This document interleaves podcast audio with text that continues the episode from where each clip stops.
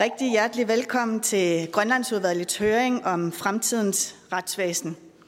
Det er dejligt at se så mange mennesker, og det er rart, at vi endelig kan komme ud og møde hinanden fysisk. Så jeg er rigtig, rigtig glad for, at den her høring den kan finde sted her i dag.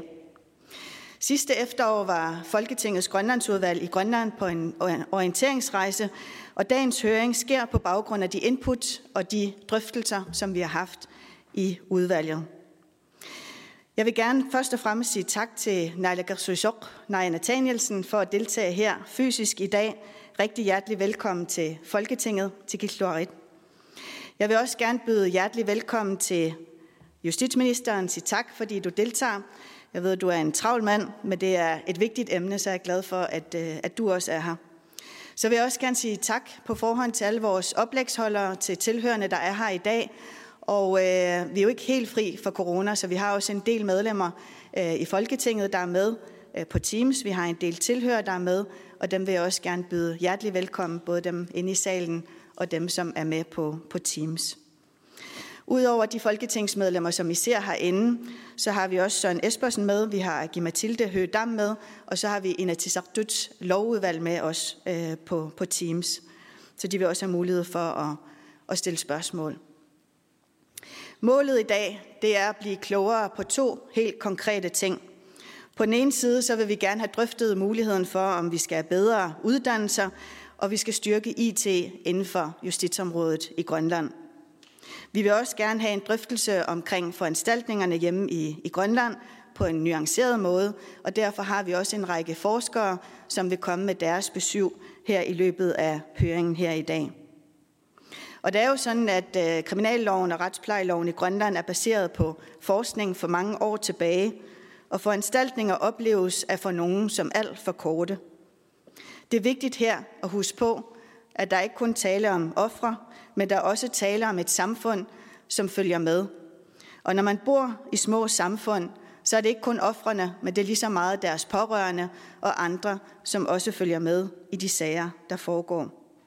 I de grove sager, der bliver folk også tilbageholdt, men det er stadigvæk noget, der påvirker rigtig, rigtig mange i det grønlandske samfund. Og meget er sket, siden man lavede både det arbejde i øh, Retsvæsenskommissionen, som jo også tog en, en del år. Men vi ved blandt andet i Grønland, at uddannelsesniveauet heldigvis er, er stigende, og selvom nogle af os synes, det går lidt for langsomt, så må man sige, at den kritiske masse trods alt er blevet større. Og der er ingen tvivl om, at særlig personfarlig kriminalitet er noget, der fylder rigtig meget i det grønlandske samfund. Der er mange ofre, også mange ofre, som vi ikke nødvendigvis har fokus tilstrækkeligt på. Efter min mening, så har vi haft rigtig meget fokus på anstalterne i de love, som vi har øh, behandlet her i Folketinget. Vi har også haft fokus på de rettigheder, som vi giver til gerningsmændene. Og med den her høring vil vi gerne gøre op med det og styrke fokus på offrene helt specifikt. Vi ved, at der er brug for at styrke indsatsen i forhold til sagsbehandlingstiden, som skal nedsættes. Vi vil også gerne være med til at sikre, at der kommer en demokratisk debat omkring retsfølelsen generelt i det grønlandske samfund, og det ved jeg, at Naila Gersusok også har en holdning til, og det glæder jeg mig til at drøfte. Vi har også et justitsområde, som på mange måder fokuserer på resocialisering men resocialiseringen er måske ikke lige så god, som den i virkeligheden var engang. Og jeg kan huske i min barndom i Grønland, at der var flere, der var i arbejde, som var en del af samfundet, som var øh, på anstalterne rundt omkring i Grønland. Og jeg kunne rigtig godt tænke mig, at vi drøfter resocialisering og hele grundlaget for øh, vores retsvæsen. Er det tilstrækkeligt? Er der noget, vi kan gøre bedre? Er tiden løbet fra øh, de love, som vi har, som vi jo handler ud fra? Eller er der egentlig nogle ting, der fungerer, som vi skal forbedre? Det er den debat, vi gerne vil have i dag. Og til slut, så vil jeg sige, jeg tror personligt ikke på, at det handler om at gøre, ligesom man gør i Danmark, en til en. Men jeg tror, at det handler om at se, om der er brug for nogle justeringer, om der er brug for ligesom at løfte det op til, at det også svarer til det samfund, som vi har i Grønland i dag. Og med det, så vil jeg sige, at jeg ser frem til den debat, vi har i dag, jeg siger tak for jeres deltagelse, og med disse ord så vil jeg give ordet videre til Naila Gersusok, Naja Nathanielsen, der gænder.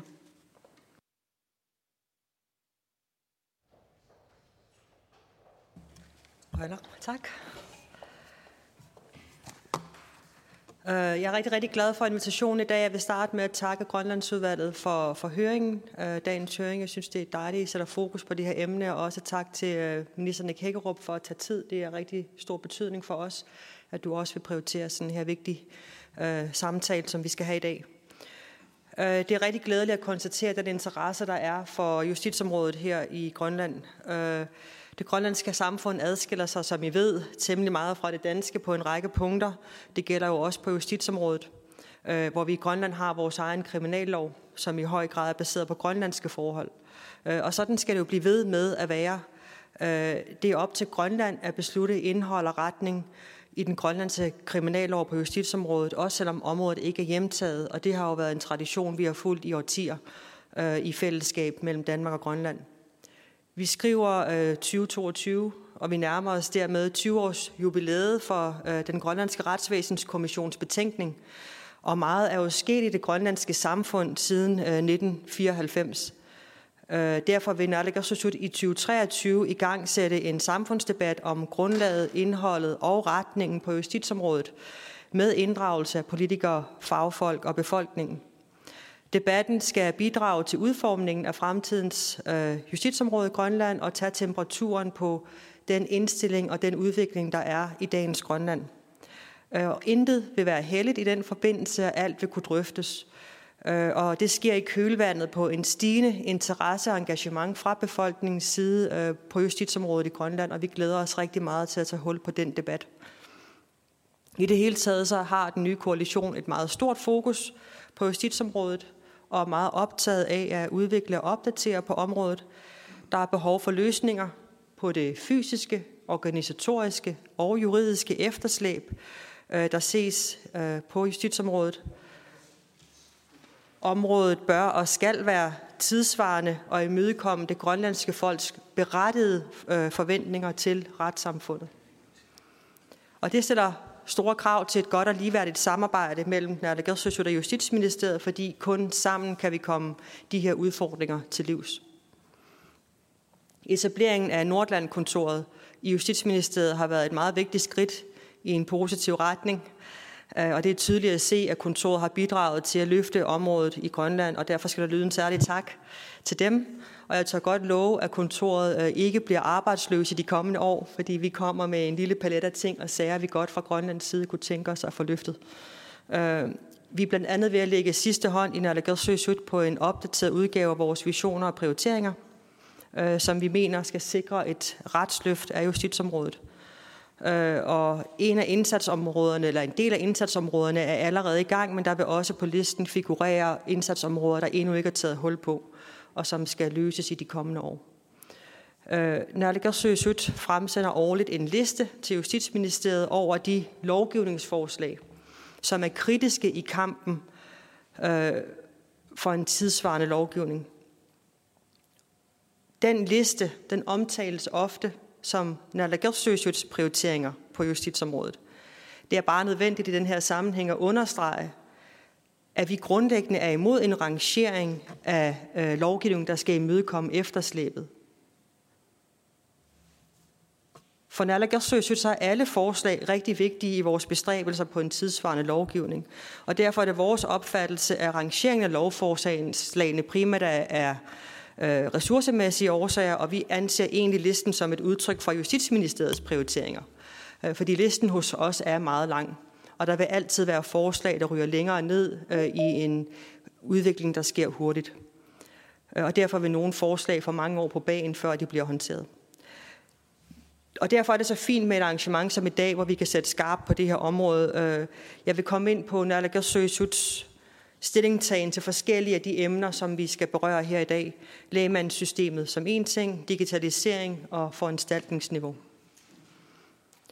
I forhold til lægemandssystemet, så er det jo sådan, at i Grønland, så skaber de store afstande og det uddannelsesmæssige efterslæb daglige udfordringer, fordi der ikke findes nok juridisk uddannet personale til at dække hele landet.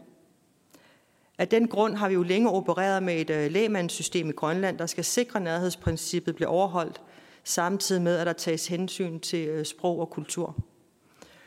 Og det er en rigtig væsentlig pointe for, for Grønland, øh, og jeg har løbende fulgt med i debattet og ønsket om juridiske aktører i øh, systemet, og det er min opfattelse, at vi risikerer at skabe en ubalance og være i konflikt med principperne om equality of arms, øh, som er en fundamental del i et hvert retssamfund, øh, hvis det bliver et ufravigeligt krav.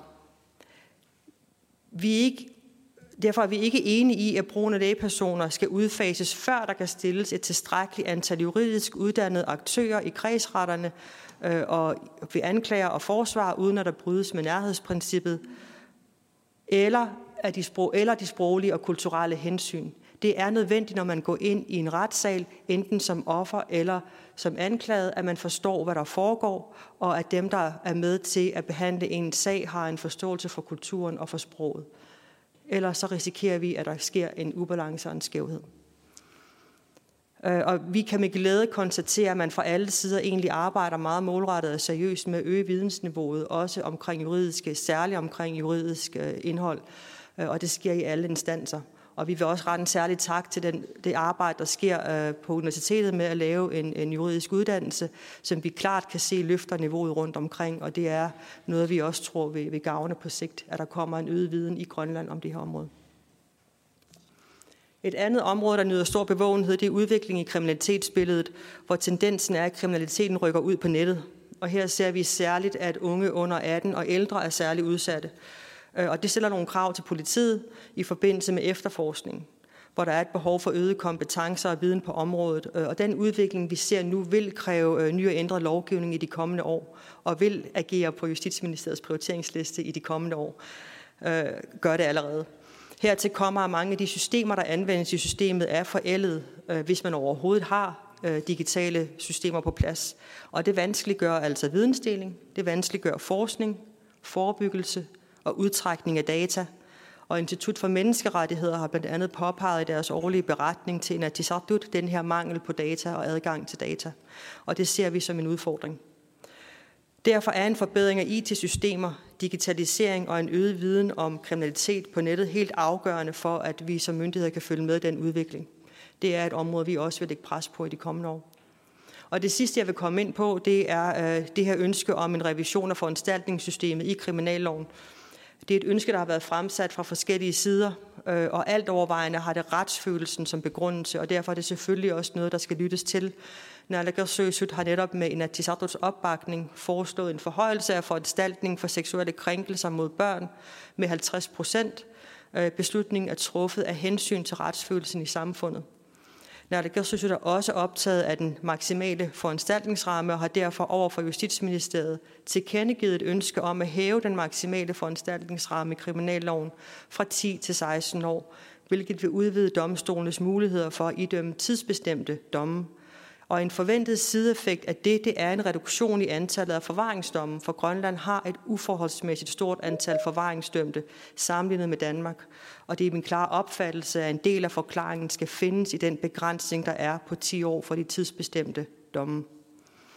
Og det er vigtigt at sige, at på trods af den kommende forhøjelse af foranstaltningsrammen, så er det ikke den nuværende koalitionspolitik at indføre foranstaltningsrammer i de enkelte bestemmelser. Naalakkersuisut har bemærket, at nogle af foranstaltningerne synes at mangle forståelse for retsfølelsen, øh, og det ses særligt i sager, der vedrører børn. Men generelt har Naalakkersuisut tiltro til, at domstolene kan idømme passende foranstaltninger uden politisk indblanding. Og endelig er det Naalakkersuisuts indstilling, at foranstaltninger i sig selv ikke øh, løser udfordringerne med kriminalitet, og vi ser ikke andre lande have stor succes med deres straffokuserede tilgang i forhold til recidiv. Så opgaven må og skal være at forebygge kriminalitet ved at blive bedre til at identificere de faktorer, der leder til kriminalitet. Og når det så går galt, eller hvis det går galt, så er det afgørende med en seriøs indstilling til resocialisering. Øh, og det er blevet bekræftet af en nylig rapport fra Rådet for Grønlands Retsvæsen, bestilt af dem, der viser, at grønlandske indsatte er utroligt margin- øh, socialt marginaliseret og vil have svært ved at egen drift at ændre retning. Øh, og det overordnede mål, det er sådan set, at vi beskytter befolkningen mod forbrydelser. Øh, og den opgave medfører automatisk en indsats over for den enkelte kriminelle. Hvis skaden er sket, er det så rigtig vigtigt, at vi stiller med den nødvendige hjælp øh, og den nødvendige øh, vejledning til offrene. Og derfor er vi rigtig glade for, at man i de her uger i Folketinget følger op på Inatsisartuts beslutninger om øget fokus og støtte til ofre. Det er utrolig vigtigt. Så jeg vil rende tør for tid, så jeg vil ende med at ønske jer en god debat, og det, jeg glæder mig til at høre de forskellige bidrag. Man bliver altid klogere og inspireret af at høre på andre, så det ser jeg frem til. Rønner. Mange tak til Naja. Så er det justitsminister Nick Hækkerup. Værsgo.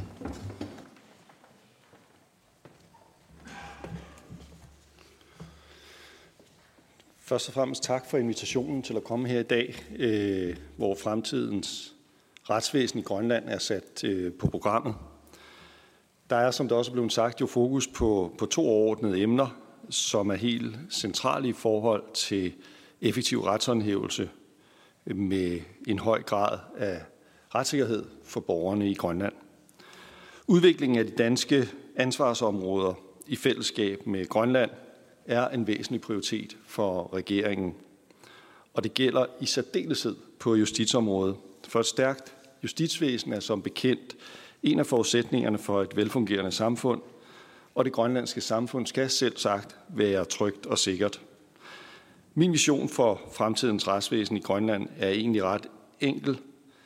Den skal i videst mulig omfang gennemføre den politik og de initiativer, som ønskes af grønlænderne. Det er sagens natur jer, der har indgående kendskab til det grønlandske samfund grønlandske forhold, som er bedst egnet til at vurdere, hvordan det grønlandske retsvæsen skal indrettes. Det er med den indgangsvinkel, at jeg som minister for retsvæsenet for Grønland ser på det. Og lad mig slå fast, at det er regeringens ambition, at vi i videst mulig omfang skal øh, sørge for, at der gælder de samme standarder i Grønland som i Danmark. Det er derfor min rettesnor, Øh, at når det kommer til at øh, udvikle de øh, danske ansvarsområder i Grønland, så er vi lige så forpligtet, som vi er i forhold til at udvikle dem her. Når det er sagt, så bliver man selvfølgelig også nødt til at forholde sig til den særlige kontekst, som, som er Grønland. Der er en række punkter, som for eksempel geografi, menneskelige ressourcer, infrastruktur, kriminalitetsbillede osv., hvor Grønland og Danmark adskiller sig fra hinanden. Og ikke mindst øh, at tilgangen til kriminalitetssager i Grønland af flere forskellige grunde, ikke mindst historiske årsager, anderledes end for straffesager i Danmark. Og sådan forhold har også betydning, når vi drøfter mulighederne for forhøjelse af foranstaltningsniveauet i kriminalsager, professionalisering af kredsretternes juridiske aktører og øget digitalisering, som er de emner, som Ejer nævnte som dem, som i hvert fald er på dagsordenen her i dag. Jeg vil prøve at knytte nogle ord til hver af de tre emner. Jeg er meget opsat på, at der fra Grønlands side de seneste år har været ønske om at forhøje foranstaltningsniveauet i Grønland.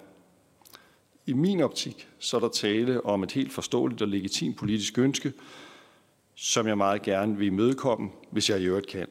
En effektiv retshåndhævelse forudsætter, at grove forbrydelser skal sanktioneres med passende konsekvenser. Forhøjelse af foranstaltningsniveauet i Grønland har derfor længe stået på min agenda også. Og derfor er jeg glad for, at jeg netop i dag har fremsat et lovforslag for Folketinget, som lægger op til at forhøje foranstaltningsniveauet med 50 procent for voldtægt af personer under 18 år. Forhøjelsen indføres, så foranstaltningerne bedre reflekterer grovheden og karakteren af lovovertrædelsen, og så den bedre afspejler retsfølelsen hos det grønlandske folk. Derudover så har Naja Natalisen også anmodet Justitsministeriet om at hæve den nuværende maksimale anstaltid, som det også blev nævnt lige før i Kriminalforsorgen, fra 10 til for eksempel 16 år, for at sikre en hårdere kurs i de allergroveste kriminalsager. Jeg er enig i, at det bør være muligt for domstolene i de allergroveste sager at idømme anstaltsdomme, som er markant længere end tilfældet er i dag. Justitsministeriet vil se nærmere på mulighederne for at imødekomme ønsket, og så hilser jeg det i øvrigt debatten om fremtidens retsvæsen velkommen i relation til foranstaltninger og hvordan de skal se ud. Og igen gælder der det, som jeg sagde her, også her det, som jeg sagde tidligere, nemlig at øh, min holdning vil være en en-til-en refleksion af, hvad der er øh, de grønlandske ønsker. I Grønland øh, er kredsretterne, som I alle sammen ved, beklædt med lægfolk. Det indebærer, at hverken dommer, forsvarer eller anklager i kredsretterne i udgangspunkt har en juridisk kandidateksamen. Det er jo ikke sådan, at det, de ikke er uddannet, men ikke en juridisk kandidateksamen. Lægmandssystemet kendes helt tilbage fra øh, forstanderskaberne i 1862 og 63, og ordningen kendetegnes ved et nærhedsprincip, som indebærer, at borgerne kan serviceres lokalt, selvom befolkningen er fordelt på mange små samfund, og som ligger spredt over et stort geografisk område. Det fremgår blandt andet af Retsvæsenskommissionens betænkning om det grønlandske retsvæsen fra 2004, at det i vidt omfang er praktiske hensyn, som ligger til grund for, at ordningen er sådan, som den er. Ordningen til gode ser navnligt et ønske om, at kredsretternes juridiske aktører besidder særlige kvalifikationer i forhold til indsigten i grønlandske forhold, for eksempel og helt oplagt det grønlandske sprog. Hertil kommer den faktiske omstændighed, at der generelt ikke har stået grønlandske jurister til rådighed, som kan varetage opgaverne for de nuværende juridiske aktører i kredsretterne. Vi må dog konstatere, at øh, det grønlandske samfund har været og fortsat er inde i en rivende udvikling, som blandt andet har ført til omfattende og tiltagende kompliceret lovgivning. Det kaster selv sagt krav af sig i forhold til den juridiske ekspertise, som skal være til stede hos øh, kredsretternes dommere, anklager og forsvar. Det ligger mig meget på sinde, at retssystemet fungerer optimalt. Det skal ske under princippet om equality of arms, som der også blev nævnt før i retssalen, og med en høj grad af retssikkerhed for borgerne i kriminalretsplejen. Jeg er derfor opmærksom på, at kredsretternes dommere, forsvarer og anklager skal have tilstrækkelig uddannelse til, at de kan varetage deres erhverv forsvarligt og med den nødvendige juridiske ekspertise. Netop derfor får kredsdommere og de autoriserede forsvarer jo også en uddannelse, som er målrettet det grønlandske retssystem, ligesom landsforsvarsembed har styrket forsvarordningen betydeligt. Og jeg har forstået, at det faglige niveau hos kredsretternes juridiske aktører heldigvis generelt er højt, og at der overordnet set er stor tilfredshed med den nuværende uddannelse af kredsdommere og autoriserede forsvarer. Emnet har også været genstand for en drøftelse i Rådet for Grønlands Retsvæsen, som netop har til opgave at følge de enkelte myndigheders funktion og uddannelsesbehov samt at udvikle det lovmæssige grundlag for justitsområdet. Senest på rådsmødet i Ulisat i oktober i år blev blandt andet forsvarordningen og bistandsbesidderordningen øh, drøftet, og det er planen, at drøftelserne skal fortsætte på det kommende rådsmøde i 2022. Hovedtemaet for næste rådsmøde vil i øvrigt være professionalisering af kriminalrettens aktører i bred forstand. Der er nemlig behov for både et særskilt fokus på de enkelte retsfunktioner og et stærkt helhedssyn, når man evaluerer organiseringen af kredsretterne. Jeg hilser derfor debatten om Folketingets Grønlands, som Folketingets Grønlandsudvalg har rejst, øh, meget velkommen. Jeg håber, at rådets drøftelser kan, føre, kan føde ind i den debat, som fortsat vil være øh, et emne, som der skal tales om. Det sidste hovedemne, som skal drøftes i dag, er digitaliseringen af retsvæsenet i Grønland. Hvis et stærkt justitsvæsen er forudsætningen for et velfungerende samfund, så er det lige så klart, at et stærkt justitsvæsen i det 21. århundrede bygger på effektive digitale systemer. Det grønlandske retsvæsen er endnu ikke digitaliseret i det omfang, som man kunne ønske sig. Desværre kan man ikke bare udrulle det danske system til Grønland. Det skyldes blandt andet, at lovgivningen jo ikke er den samme. Men der er sket en del forbedringer på det seneste, og der er planer om tiltag, der fremadrettet vil understøtte en digitalisering af det grønlandske retsvæsen. Således har man hos Grønlands politi blandt andet implementeret IT-systemer til kameraovervågning, adgangskontrol og telefonunderstøttelse og når politiets sagsbehandlingssystem Polsas har gennemgået den planlagte modernisering, er det planen, at Polsas skal implementeres i Grønland. Ved domstolene har man med undtagelse af nogle kredsretter implementeret civilsystemet. Det er en videre planen, at de nye straffe- og skiftesystemer, som er under udvikling i Danmark, skal implementeres i Grønland, når de er klar. Endelig har Kriminalforsorgen i Grønland og Direktoratet for Kriminalforsorgen iværksat en indledende afdækning af grundlaget for at gennemføre en generel forbedring af IT-understøttelsen i Grønland. Det er som sagt nogle vigtige emner, synes jeg, udvalget har valgt at tage op. Jeg ønsker kun at bidrage til gode løsninger for at modernisere og effektivisere det grønlandske retsvæsen, så det i sidste ende har positiv effekt for borgernes retssikkerhed. Jeg ser frem til at fortsætte de gode drøftelser, som vi får taget hul på her i dag. Tusind tak for ordet. Mange tak til Nick Hækkerup, justitsminister i, i Danmark. Man kan jo godt, så når man hører de to øh, ministre og naalakkersuisoq, så kan man godt tænke, der er styr på det, og der er mange gode ting, der er blevet sat i værk, og det er der slet ikke nogen tvivl om. Men øh, nu skal vi også høre fra tre øh, fagfolk, som arbejder med det. Øh, de er med på Teams. Øh, allerførst så har vi landsdommer Kirsten Thomasen, som vil fortælle lidt om øh, perspektivet fra Grønlands landsret. Værsgo. Ja, mange tak for ordet, og tak for invitationen til at deltage i det her spændende arrangement. Jeg ville gerne have været til stede i København, men jeg sidder i Ilulissat i Nordgrønland, hvor landsretten i denne her uge behandler de ankesager, som den arktiske vinter nu tillader os at gennemføre heroppe nordpå.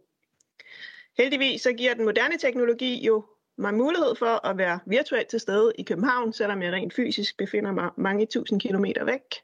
Og det benytter vi os ivrigt af i det grønlandske retssystem. Øhm, og de her teknologiske muligheder kommer vi jo tilbage til senere i dag. Jeg har lovet at sige lidt om, hvordan vi i praksis anvender den grønlandske kriminallovs regler om fastsættelse af foranstaltningerne. Og til det vil jeg gerne have den første slide på, eller næste side. Yes. Øh, den her cirkel den skal illustrere øh, den foranstaltning, som øh, retten skal idømme efter kriminallovens paragraf 121. Foranstaltningen den skal for det første afspejle gerningens grovhed og samfundets interesse i at modvirke den slags forbrydelser, som vi nu sidder med i den konkrete sag. Så skal foranstaltningen også medvirke til at forhindre, at den gerningsmand, vi sidder med i den konkrete sag, øhm, og som vi nu skal til at foranstalte, at han ikke fortsætter, han eller hun ikke fortsætter sin kriminelle løbebane. Det er sådan set de samme hovedelementer, der indgår i straffastsættelsen i Danmark. I Grønland er elementerne dog ligestillet, sådan som det også afspejles i cirklen, og derfor indgår de generelt set med lige stor vægt, når retten fastsætter foranstaltningen. Det forholder sig nok ikke helt på samme måde i Danmark, hvor der måske lægges større vægt på grovheden af kriminaliteten.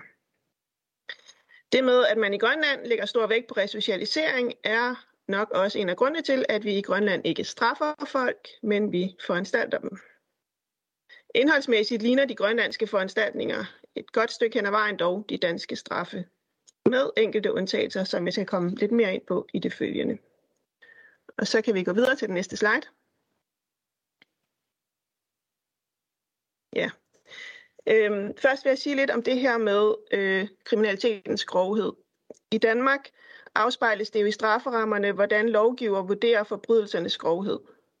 I Grønland har vi ikke på samme måde strafferammer, øh, men hvis vi har at gøre med en psykisk rask og voksen person, så fastsættes den øvre grænse for den foranstaltning, øh, som domstolene kan idømme. Den fastsættes i Kriminallovens paragraf 147 stykke 1, hvor der står, at tiden for en anbringelse i anstalt ikke kan overstige 10 år. I Danmark er den øverste grænse øh, livstid, og hvis der idømmes en tidsbestemt fængselsstraf, så er grænsen 6 års fængsel. 16 års fængsel, undskyld.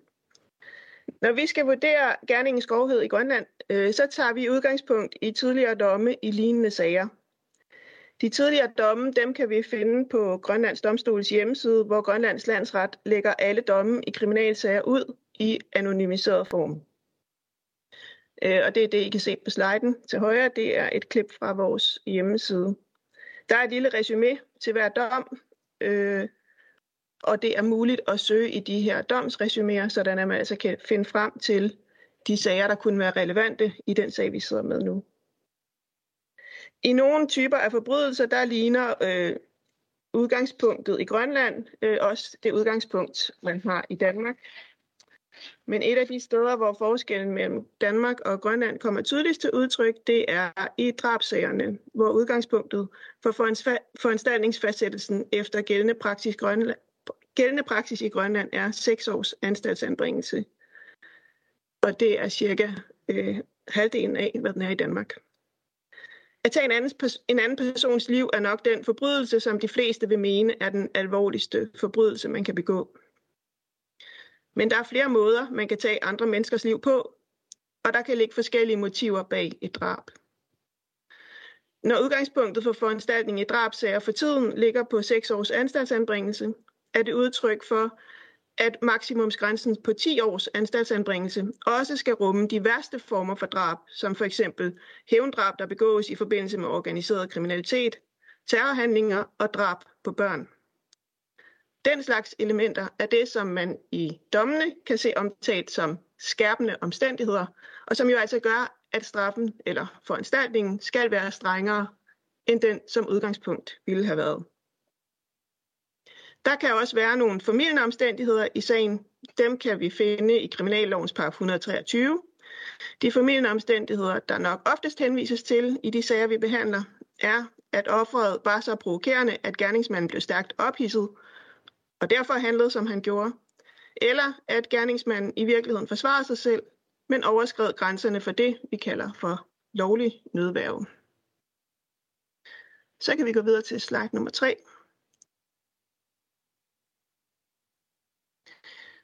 Så er der øh, den anden halvdel af cirklen, der handler om de personlige forhold. Altså, hvad skal der til for at afholde den her gerningsmand, eller gerningskvinde, som vi sidder med, hvad skal der til for at afholde personen fra at begå lignende kriminalitet i fremtiden? Som kriminalitetsstatistikkerne viser, så er det ikke lykkes for os at få folk til at holde op med at begå kriminalitet i Grønland. Men de forhold, vi kigger på, er for eksempel, om gerningspersonen er dømt tidligere for lignende kriminalitet. Hvis det er tilfældet, så vil det typisk tale for, at vi går et trin op af foranstaltningsstigen og idømmer en strengere foranstaltning denne gang. Så er der nogle forhold, der kan tale for, at vi forsøger at iværksætte eller understøtte et uddannelses- eller behandlingsforløb, som allerede måske er sat i gang. Det kan for eksempel være, at den sag, vi sidder med, er nogle år gammel, og at gerningspersonen selv har taget initiativ til at gå i gang med et behandlingsforløb. For eksempel et behandlingsforløb mod misbrug af alkohol. Og hvis vi kan se, at personen typisk begår kriminalitet, når vedkommende er påvirket af alkohol, ja, så kunne det jo godt være, at sådan et behandlingsforløb vil hjælpe til at afholde personen fra at begå kriminalitet i fremtiden, og derfor vil det måske være dumt at stoppe det forløb, der er sat i gang. Det kan også være, at det er en yngre person, der er godt i gang med en uddannelse, og hvor den heller ikke vil hjælpe vedkommende ud af den kriminelle løbebane, hvis vi stopper uddannelsesforløbet. Det kan også være, at øh, vi sidder med en sag, der er nogle år gammel, øh, og gerningspersonen er nu et helt andet sted i sit liv, end der, hvor vedkommende var, da kriminaliteten blev begået. Hvis personen ikke har begået kriminalitet i flere år, og måske lever sammen med offeret for forbrydelsen, og måske har de fået et lille spædbarn, øhm, og hvis vi nu frihedsberøver denne her øh, gerningsperson, så vil det måske gå ud over både offeret og det lille spædbarn. Øhm, og i sådan en situation kan det være, at vi for eksempel vælger at idømme samfundstjeneste i stedet for anstaltsanbringelse. Så kan vi gå videre til den sidste slide. Udover de her to hovedelementer, der fremgår af kriminalloven, så er der også nogle andre forhold, der spiller ind. For eksempel sådan en debat, som den, der foregår i øh, med Folketinget i dag. Øh, der er jo nogle politiske signaler, vi lytter til. Øh, og så er der også øh, de menneskerettighederne, øh, der siger, at en gerningsmand skal have sin dom inden for rimelig tid. Hvis vi ikke kan overholde det krav, så må vi kompensere ved at idømme en mildere foranstaltning. Så har vi to domsmænd med i de grovere kriminalsager.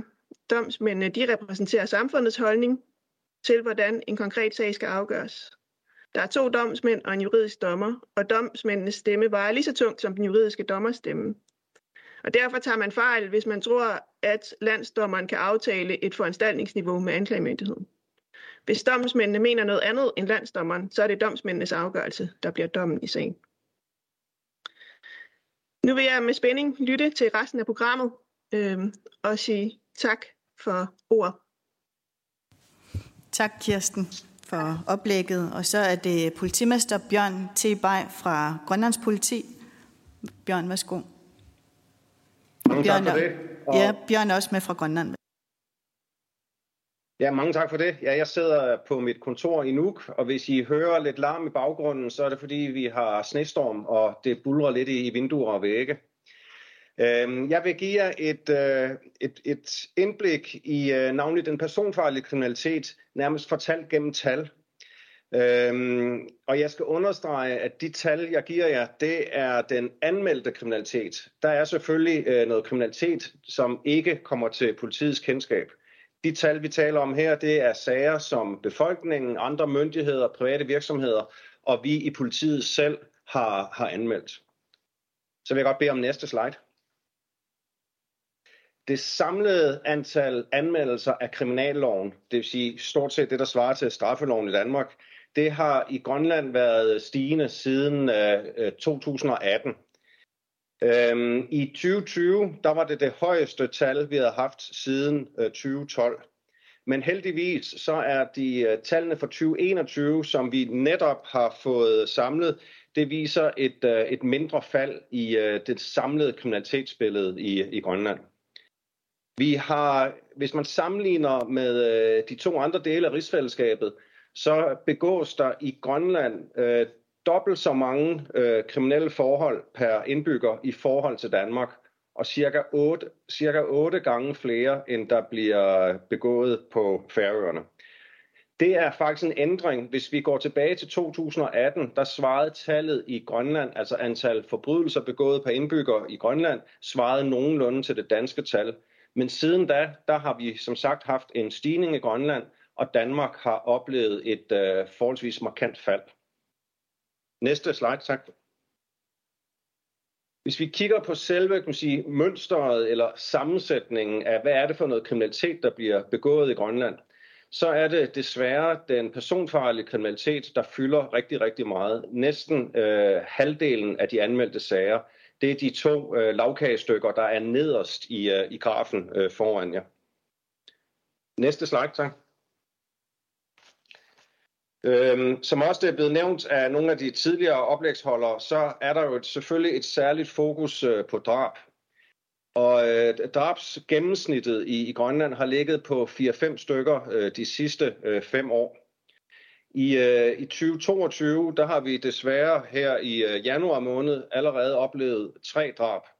Øh, men vi, jeg skal understrege, at tallene jo er så små, at man øh, skal nok passe på med at på en eller anden måde på baggrund af, af tre drab i januar, og så prøver man at se, om man kan forudse det samlede antal i øh, 2022. Men når vi ser på antallet af drab, øh, så, og 3, 4, 5 drab om året, det er i et samfund med 56.000 indbyggere, øh, det er meget, meget højt i forhold til de lande, vi normalt sammenligner os med. Jeg skal også understrege, at antallet af drab i Grønland, det gennemsnitlige antal, faktisk er faldet, hvis vi ser over de sidste 20, 30, 40 år. Næste slide, tak.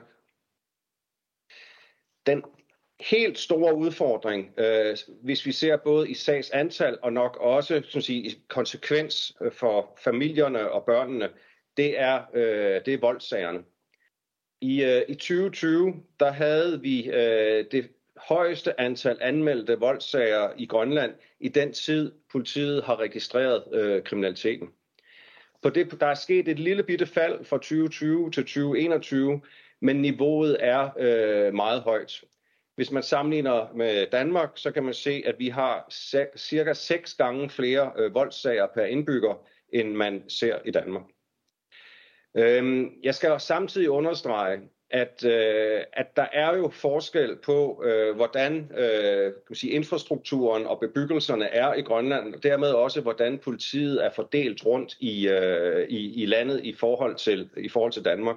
Så man skal passe på med at sammenligne tallene direkte. Det kan godt være, at vi i Grønland øh, får øh, kendskab til mere voldskriminalitet, som politiet i Danmark måske ikke får kendskab til, fordi at vi øh, er spredt ud på, på 19 politistationer øh, blandt de 56.000 indbyggere. Jeg skal også øh, understrege, at øh, stigningen fra 2019 til 2020 i antal af, af voldssager, noget af den stigning kan også være politiets egen registreringspraksis, da vi er blevet markant bedre til at registrere øh, vold i det omfang, vi oplever det i forbindelse med husbetakler, og ikke blot registrere det som et, øh, et husbetakkel. Men hvorom alting er, så, øh, så er øh, tallet øh, meget, meget højt. Næste slide, tak.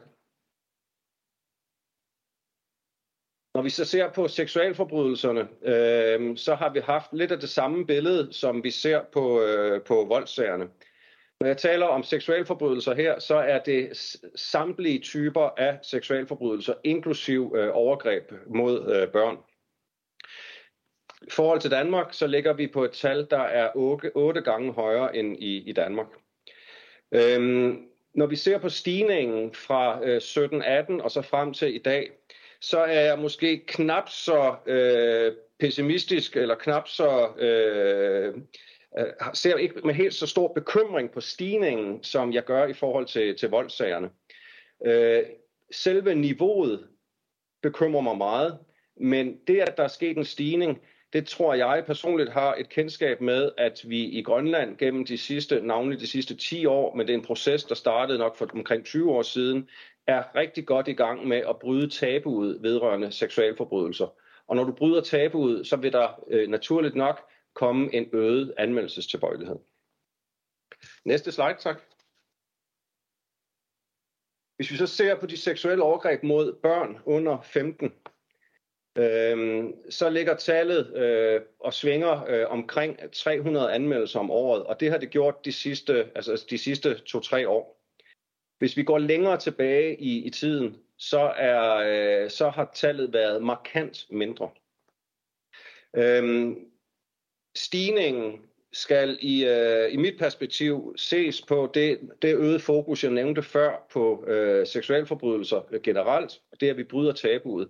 Men nok også navnlig, at øh, myndighederne, øh, både de sociale myndigheder, skoler, sundhedsvæsen og politiet, gennem de sidste 4-5 år målrettet har, har talt om øh, seksuelle overgreb mod børn, og, og målrettet arbejdet på at, øh, at bryde øh, tabuerne. Internt i, i politiet har vi været ude og besøge samtlige skoler i, øh, i Grønland for at tale med børnene om, øh, om seksualforbrydelser. Øh, og, og, og når der er sådan et fokus fra myndighedernes side, så vil der naturligvis ske en, øh, en øget anmeldelse. Det, at tallet falder fra 2020 til 2021, øh, tror jeg blandt andet hænger sammen med, at vi øh, i starten af kampagnen har set øh, rigtig mange ældre forhold blive anmeldt. Og da et forhold jo kun kan anmeldes én gang, så er der ikke noget at sige til, at øh, antallet af anmeldelser falder øh, lidt igen. Næste slide, tak. Hvis vi så bevæger os øh, lidt væk fra de specifikke kriminalitetstyper, men mere ser på, på gerningspersonerne, så har jeg øh, lige taget den her graf med, øh, der drejer sig om ungdomskriminalitet. Det vil sige antallet af anmeldelser af kriminalloven, hvor gerningspersonen, eller den mistænkte gerningsperson, er øh, mellem 15 og, øh, og 17 år. Og, og her kan vi se, at, øh, at der følger øh, ungdomskriminaliteten nogenlunde samme øh, udvikling, som vi har set på den øh, generelle kriminalitet.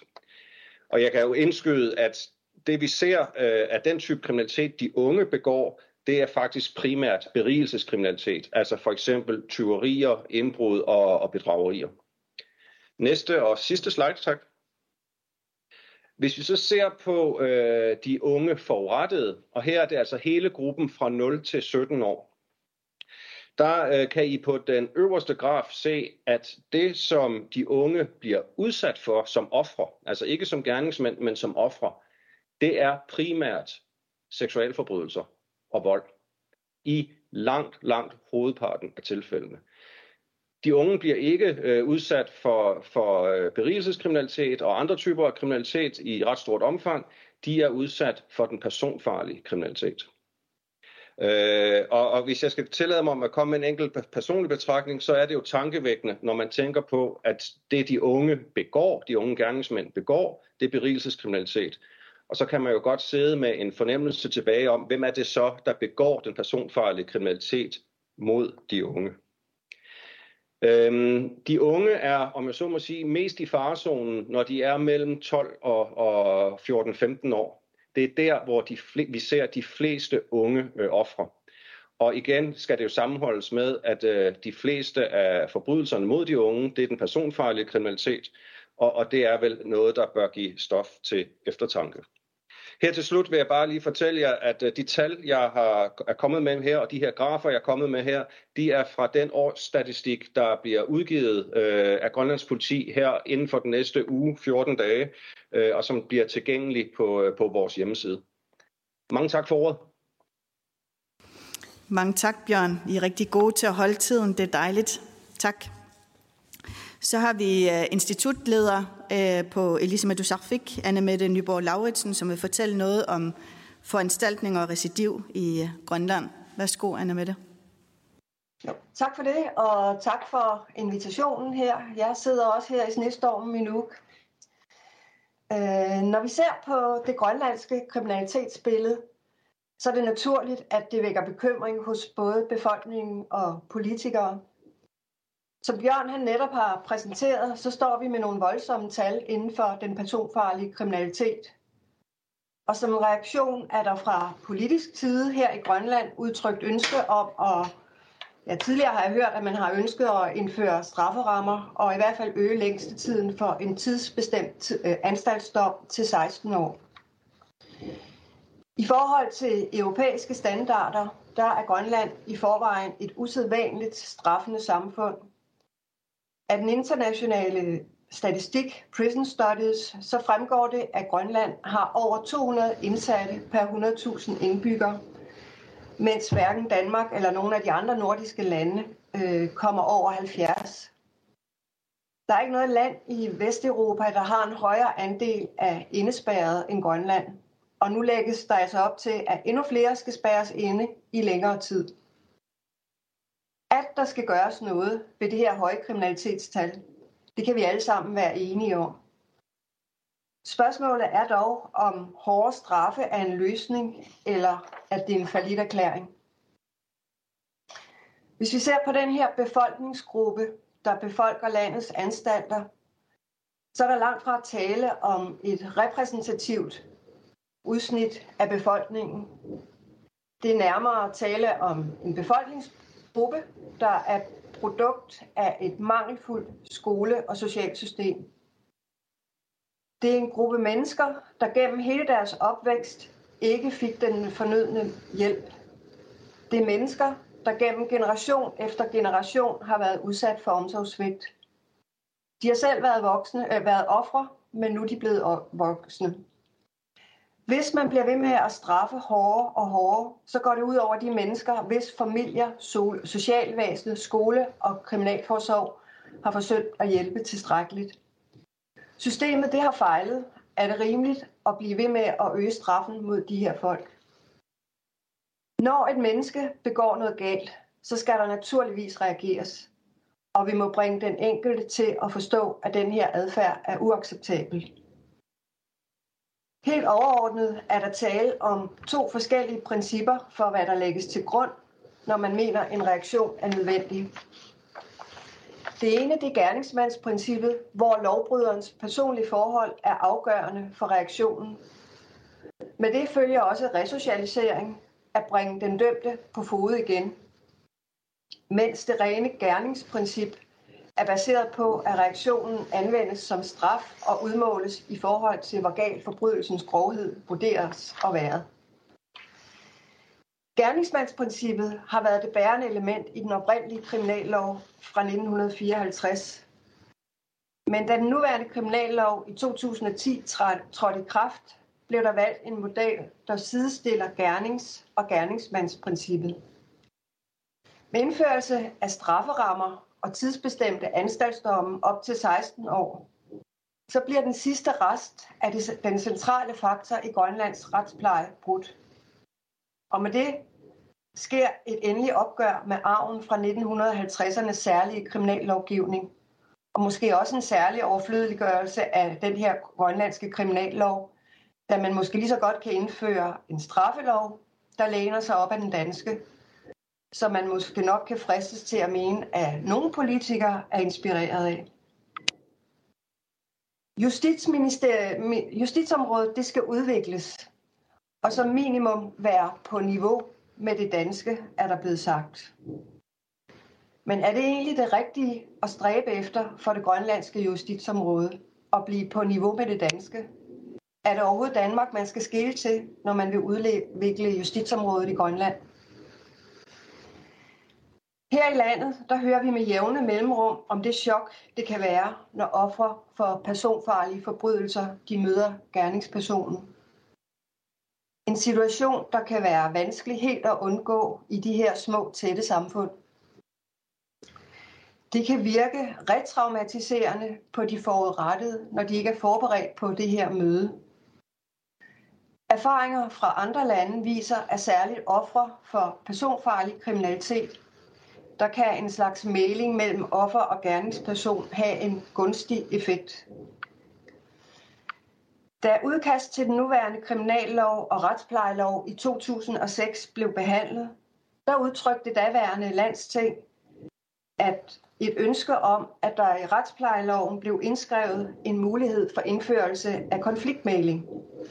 Og derfor så lyder retsplejelovens paragraf 319 også, at Justitsministeren kan efter drøftelse med Grønlands hjemmestyre iværksætte en forsøgsordning med konfliktmægling. Der var altså tale om et udtrykt grønlandsk ønske, og initiativet for at iværksætte konfliktmægling skulle komme fra grønlandsk side.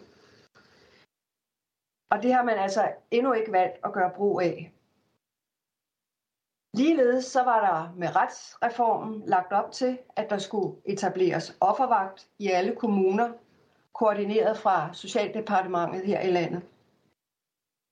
Det er heller ikke blevet iværksat. Jeg vil mene, at det er værd at undersøge, om den nuværende lovgivning bliver udnyttet fuldt ud, frem for at følge den udvikling, som sker i Danmark. Den retsvæsensreform, som med ny kriminallov og retsplejelov blev sat i værk i 2010, den har nu fungeret i mere end 10 år.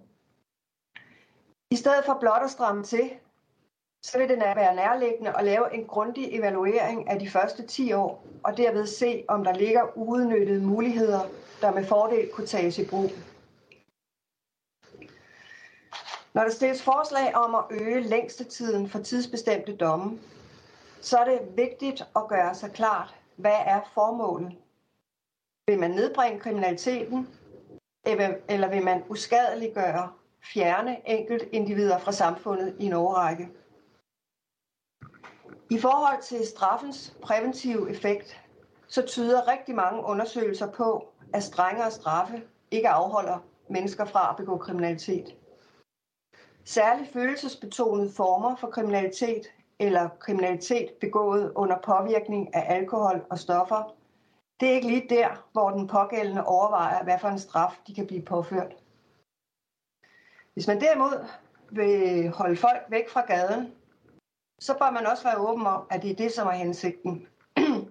Problemet her, det er bare, det bekæmper ikke kriminaliteten. Kriminaliteten vil fortsat være i samfundet. Som argumentation for at indføre hårde foranstaltninger, så anvender man ofte begrundelsen, at det er for at imødekomme befolkningens retsfølelse. Men retsfølelse, det er jo netop følelser. Og jeg vil mene, det er vigtigere at lovgive på baggrund af viden frem for følelser, eller på retsbevidsthed i stedet for retsfølelse.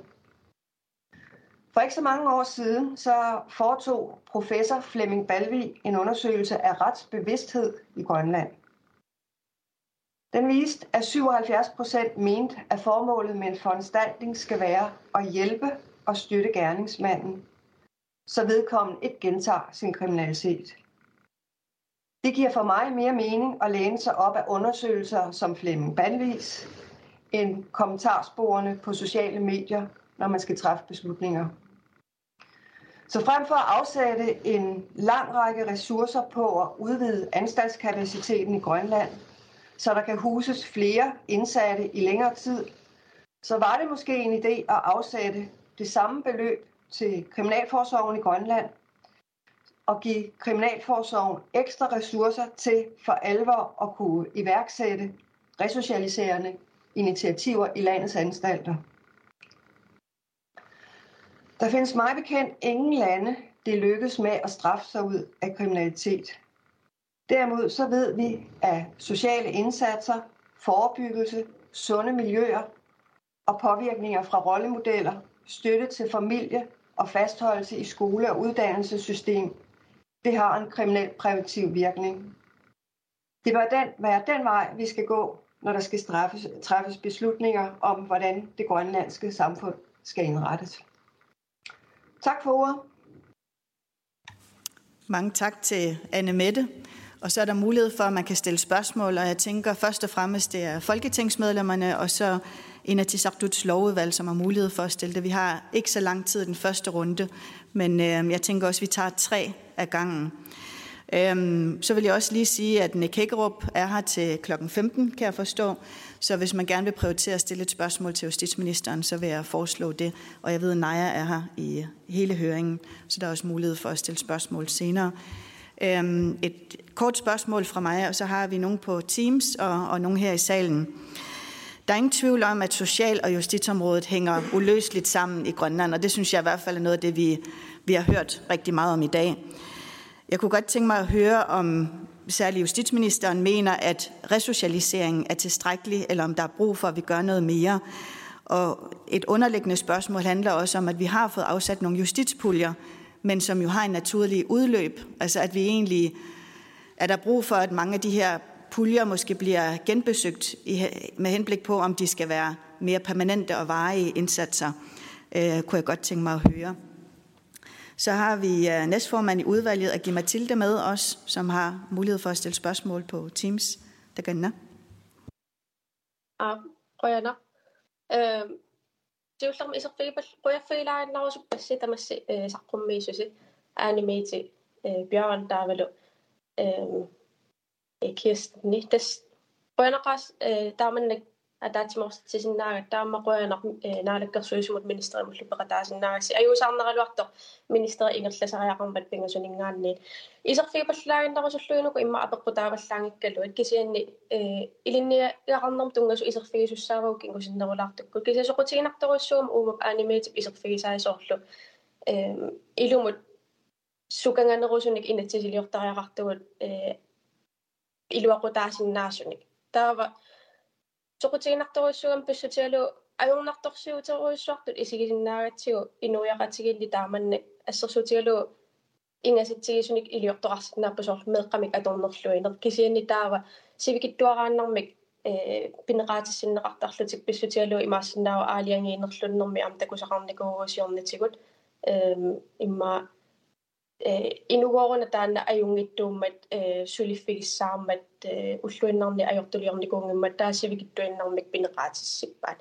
tamakkuarma apeqqutaasariaqaarmi ilumu taammeeqqatsinnut illersuinersugut tamakkuukuaam eqqartortariaqaragut aamma taakku 1950 sekkunni oqaasi unaatorneqarta overflødingornikut tassa immaqa aamma isigineqarsinnau misiliutaanikut nunatsinni imma sangiippallaanik amma inatsisaqarnikuugatta sukat qano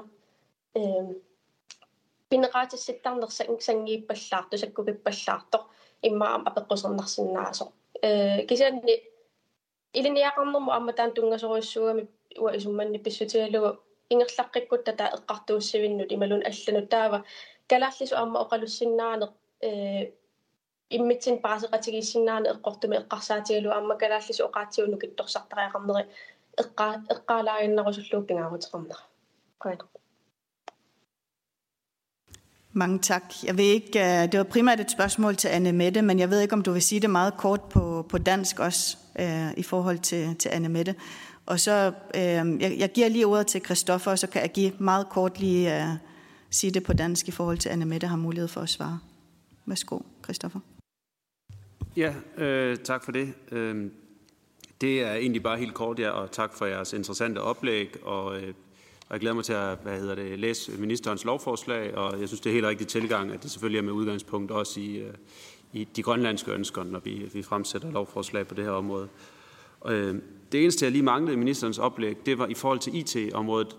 Jeg vil, jeg, det kan være, at det er mig, der overhørte det, men jeg ved ikke, jeg synes ikke, du nævnte tinglysningen. Øh, og det er for mig at se noget af det, der allermest problematisk øh, i Grønland, at vi ja, stadig har et system i Grønland, som vi havde i Danmark i 80'erne. Der synes jeg, at vi har et ansvar for at sørge for, at det kommer bare lidt up to date derop, så ministeren lige vil kommentere på det. Mange tak. Øh, Agi, vil du lige sige det kort på, på dansk også? Ja, altså, det, for det første skal det nok lige siges, at øh, jeg havde håbet på, at øh, den præcedens, der blev skabt under Siumuts formandsperiode i Grønlandsudvalget, med at vi havde en tolk, når vi havde åbne møder, den, øh, den skal vi selvfølgelig holde fast i, også, øh, også til næste gang, vi holder en høring. Øh, og jeg håber ikke, at det næste gang bliver glemt. Øh, fordi det er også en vigtig debat, vi har lige nu omkring ansvarsområder, som direkte handler om Grønland, og jeg synes også, det er vigtigt, uanset hvad, så skal folk, der også øh, har lyst til at følge med på grønlandsk, måske har det nemmere ved at følge med på grønlandsk, også kan få lov til det, øh, nu hvor det er også en åben høring. Øh, selv jeg, som er virkelig, virkelig god til dansk, øh, selvom det ikke er mit første sprog, bliver jo lidt forvirret over som, som gunstig, som jeg lige hurtigt skulle google mig frem til. Øh, så jeg synes i hvert fald, det er virkelig vigtigt, især når vi snakker om ligestilling af ansvarsområdet, som mildest talt er blevet negligeret i mange år så sidder vi her og snakker om ligestille, ligestille det med, med det danske, men vi kan ikke engang øh, videreformidle det til den grønlandske befolkning, der gerne vil høre det på grønlandsk. Yes, det var, det var, som jeg sagde på grønlandsk, så, så synes jeg i hvert fald, at øh, det, der er mange ting, jeg gerne vil komme ind på med hensyn til det, øh, og det var mere som kommentar og ikke så meget spørgsmål. Øh, men jeg synes i hvert fald, jeg sagde virkelig gode indlæg fra oplægsholderne, og, og specielt Anne Mette. Jeg synes, det var spændende. Øh, også i forhold til, at, øh, at vi bliver nødt til at kigge på det her, om, om hårdere straffe er en forlitterklæring, eller om det er en overflødiggørelse af det, der skete i 1900'erne. Men vi har jo også snakket om på et tidspunkt, om, om det også var lidt for, et form for eksperiment, hvor man måske øh, havde lidt for milde straffe i forhold til, hvordan den oprindelige grønlandske befolkning havde af interne straffe. Øh, øh, og så hvor man i Danmark så senere hen er kommet lidt tættere på den grønlandske model med rehabilitering, og, og gerningsmandsprincip, hvor man fra, fra grønlandsk side langsomt begynder at komme tættere mod øh, gerningsprincippet. Så det er også lidt et spørgsmål om, om det der med at have stor fokus på gerningsmandsprincippet også bare er noget, der er en falit erklæring frem for, øh, frem for det andet. Men det, jeg er fuldstændig enig i det med Anne Mette, at vi bliver nødt til at finde en balance, der tilpasser det grønlandske samfund. Øh, så, men spændende indlæg. Tusind tak. Mange tak, og jeg kan forstå, at Folketingets administration har det taget af notum, at der skal være tolkning øh, fremadrettet, så det er selvfølgelig noget, man vil rette op på. Så øh, vil jeg give ordet til justitsministeren. Værsgo. Tak for det, og tak for spørgsmålene. Det med resocialisering, der tror jeg, øh, der er det svært at give et dansk svar i forhold til, til de grønlandske forhold, så derfor kan jeg bedst give et svar i forhold til de danske øh, forhold, fordi konteksten er så forskelligt i, i altså Øhm, alle vi sætter i fængsel, alle vi straffer, skal jo ud igen på et eller andet tidspunkt, uanset om det så er decideret fængsel, om det er fodlænke eller hvad det måtte være. Den aftale, vi har lavet om Kriminalforsorgen øh, her lige før jul, øh, der øh, deler vi det lidt op, kan man sige, og siger, at dem, som gerne vil tilbage, dem, som gerne vil ud, de skal have den hjælp, de skal have den understøttelse, som skal til. Det kan være uddannelse, det kan være... Øh, øh, få håndteret gæld, som de hænger med osv. Dem, som der ikke vil, øh, her har vi nogle øh, rock- og bandetyper, øh, der synes vi sådan set, at vi, undskyld, eller vi skylder dem at gøre så meget, øh, for at de bliver øh, resocialiseret. Og så har vi jo en stor gruppe udlændinge i de danske fængsler, som ikke er danske statsborgere, øh, og dem vil vi slet ikke gøre noget for at resocialisere. Øh, dem vil vi allerhelst sende til Kosovo, når de er færdige der, så hjem til deres, øh, til deres respektive øh, hjemlande. Med hensyn til øh, puljerne, som der blev talt om, så øh, så har jeg simpelthen ikke indsigt nok i udløbet af de forskellige puljer til at kommentere på, hvornår det skal, øh, det skal håndteres. Det må vi tage øh, på et andet tidspunkt. Så spurgte Christoffer om det med udrulning af digital øh, tinglysningssystem. Øhm, desværre så kan man ikke bare udrulle det danske øh, tinglysningssystem i Grønland, og det skyldes blandt andet, at reglerne ikke er de samme. Øh, hvis man vil indføre digital tinglysning for Grønland, hvilket der kan være mange gode grunde til, så rejser det en række spørgsmål, som hvis man vil gå den vej, så skal, det nok, så skal man nok starte med et, øh, et sagkyndigt udvalg, fordi der vil være tale om et ganske omfattende arbejde. Hvis det er så stort et projekt, så kræver det også, at det er noget, som prioriteres øh, af os begge. Øh, og hvis det er et tilfælde, at man gerne vil prioritere det, så er det noget, som jeg meget gerne øh, vil drøfte. Mange tak. Så har vi en spørger tilbage, og hvis der ikke er andre af medlemmerne, så vil jeg egentlig give ordet til, at øh, tilhørende også har mulighed for at stille et spørgsmål. Først så er det Brian Bressendorf. Værsgo. Ja, tak. Øhm, det er nok mest et spørgsmål til, til Anne Mette, øh, som jo talte meget om det her med, med resocialisering og, øh, og om hårdere straf en løsning eller en erklæring. Jeg synes måske, jeg savnede lidt, jeg tror sådan, som udgangspunkt er vi nok ikke helt enige, men, men jeg savnede måske en lille smule i det, der blev sagt, hvordan det går med det her med at bringe den, den dømte på fod igen, tror jeg, var de ord, der blev brugt.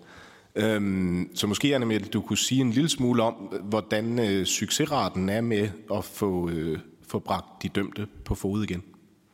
Tak. Tak. Er der andre, der gerne vil stille et spørgsmål? Der er et spørgsmål hernede. Det er Hans Jørgen Engbo, som vil stille et spørgsmål. Vi får lige en mikrofon over til dig. man er i tanker om øh, fodlænkeordning øh, i Grønland. Jeg ved, øh, spørgsmålet har tidligere været stillet til nogle af dine forgængere, som har svaret, at uh, det er svært, fordi øh, den teknologiske infrastruktur er så øh, anderledes i Grønland end i Danmark. Men øh, de har også svaret, at man har udelukkende fokuseret på den løsning, man bruger i Danmark, øh, og ikke på fodlænkeløsninger, som man bruger mange andre steder i verden, GPS-løsninger og hvad ved jeg. Hvor, hvordan er status? Tak. Så tager vi et kort spørgsmål fra Christoffer, så har jeg også et spørgsmål. Øh, Værsgo, Kristoffer, først. Ja, det er jo bare lige for at udnytte det, mens øh, Nick han er her. Øh, så, hvad hedder det? Så det er et spørgsmål til dig, Naja, om, øh, fordi altså, det var bare, da vi var i Grønland, der fik vi ligesom et indtryk, det var noget, man, man var lidt træt af, at den måde, det fungerer med tinglysningen. Er det noget, du kunne, kan genkende, og hvad vil, siger du til justitsministerens forslag her om, at vi får, får kigget på det, eventuelt ved at starte med et udvalg? Jeg vil gerne svare kort, og jeg tænker også, det er måske bedst, at jeg supplerer, øh, fordi vi sidder også med, med den anden side af det. Og det er fuldstændig Jeg har lige et enkelt kort spørgsmål lige inden okay. til justitsministeren, så vi lige kan få den med.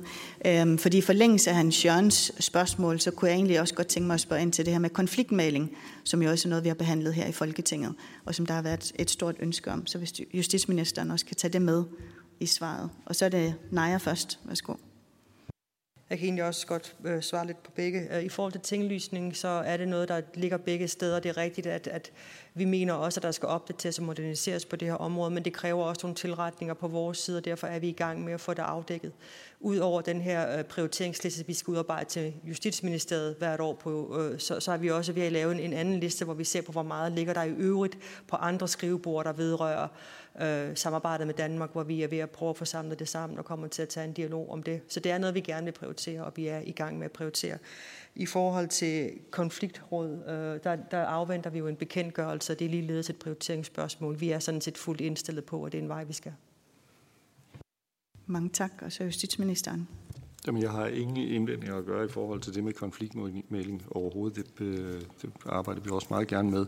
Øh, med fodlænke øh, og, og grønlandske forhold, så det er, ikke, det er ikke en problemstilling, som jeg har set i min ministertid på de her øh, godt to og et halvt år. Øh, vi har arbejdet med det i forskellige andre sammenhæng herunder også her i Danmark, om man kunne vælge en ny teknologi øh, til, til fodlænker. Der har faktisk også vist sig at være nogle problemer i forhold til den øh, altså i forhold til at kunne udbrede den fodlænkeordning, som vi har her, blandt andet uden at gå i detaljer, at, øh, at øh, der kan være, hvis man laver GPS-baserede fodlænkeordninger, som jo kunne være en mulighed, så øh, kan der være områder, hvor øh, man ikke kan få GPS-forbindelse også øh, i Danmark, og det kunne jeg forestille mig ikke er et problem. Der er mindre, hvis man flytter øh, det til Grønland, men det er ikke en, det er ikke en problemstilling, som vi har været, eller som jeg har øh, været voldsomt inde i, for så vidt angår Grønland.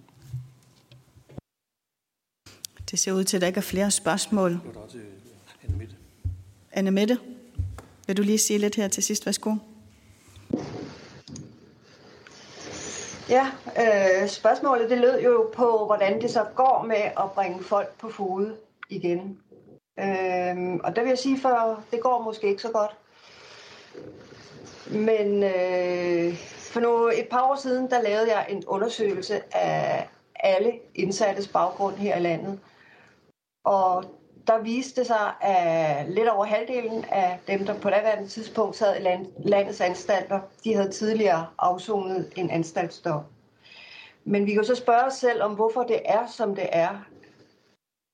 At bliver der overhovedet lavet øh, resocialiseringsarbejde i anstalten?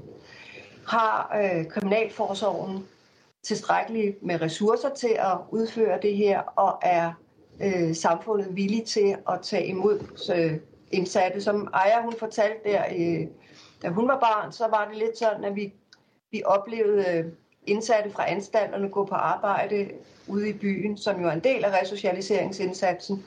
Det er der meget få indsatte, der gør i dag. Hvis Kriminalforsorgen de skal være i stand til at løfte de her resocialiseringsopgaver, så gætter jeg på, at der også skal tilføres dem nogle flere midler det skal være muligt, at indsatte de tager uddannelse, der skal langt mere beskæftigelse ind i anstalterne, der skal mere behandling. Der foregår noget, men måske er der behov for mere. Så øh, ja, det, det fungerer nok ikke helt som det skal, men øh, spørgsmålet er, om det også er fordi, der ikke er afsat ressourcer til at udføre de her resocialiserende indsatser.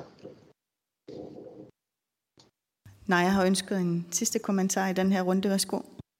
Tak, og det er fordi, det er et emne, der, der jo ofte bliver diskuteret, det her med resocialisering kontra foranstaltningernes længde, og hvad er det, fokuserer vi på straf eller resocialisering? Vi ser egentlig ikke fra Nørre side, der er nogen modsætninger nødvendigvis mod det, at vi kan sagtens øh, forlænge nogle foranstaltninger. At få tre måneder, så er det altså vanskeligt at lave resocialisering ude i landets anstalter på så kort tid, at det kan faktisk være til fordel også for den enkelte indsat, at man har noget tid til at arbejde med vedkommende, samtidig med, at vi tager hensyn på den måde til retsfølelsen. Fordi det er rigtigt, at retsfølelse er en følelse, men følelser er sandeligt og også betydningsfulde, øh, og især når, når offret øh, er, er børn, øh, øh, og der er så meget personfarlig kriminalitet, som også Bjørn Bay gør opmærksom på. Så vi, vi synes jo, det er en balance. Vi synes ikke, at det er et spørgsmål om at vælge den ene eller den anden side. Begge synspunkter kan sådan set koexistere, og vi kan også løse og tage hensyn til både resocialisering øh, og til retsfølelse på én gang. Mange tak. Så vil jeg lige sådan til sidst øh, kommentere lidt på det her, som, som Bjørn Bay også var inde på med personfarlig kriminalitet, og tallene taler jo nærmest for sig selv, at det er jo virkelig noget, der påvirker rigtig mange i, i Grønland. Og når vi snakker personfarlig kriminalitet, så er det jo vold, voldtægt og seksuel overgreb. Og øh, i Folketinget sammen med Inatisartut og Menalagersusut er der jo blevet afsat Øh, både nogle penge, men også forskellige initiativer i forhold til den sociale indsats. Og det synes jeg bare er vigtigt også at huske på. De 100 millioner i alt, der er blevet afsat, som godt kan eksekveres endnu bedre. Øhm, men jeg synes sådan set også, at på justitsområdet, der er man fuldt rigtig, rigtig godt med, blandt andet i politiforledet, hvor der er blevet afsat nogle penge til en helt ny enhed med 13 medarbejdere, der skal arbejde i hele Grønland med netop at have fokus på seksuel overgreb. En anmeldelseskampagne, som også er et udtryk for øh, de, altså de her flere anmeldelser, som vi ser. Så, så det er bare for at sige, at, at vi er meget bevidst om, om sammenhængen imellem social- og justitsområdet øh, i Folketinget, min oplevelse, og vi gør sådan set også, hvad vi kan. Men, men det er selvfølgelig et åbent spørgsmål, om vi bør gøre mere, og det tænker jeg, at, øh, at vi må tale videre om. Der er en kort pause her fra klokken 3 til kvart over 3, og så har vi fokus på uddannelse IT inden for justitsområdet. Tak for nu. Og tak til justitsministeren og til oplægshold.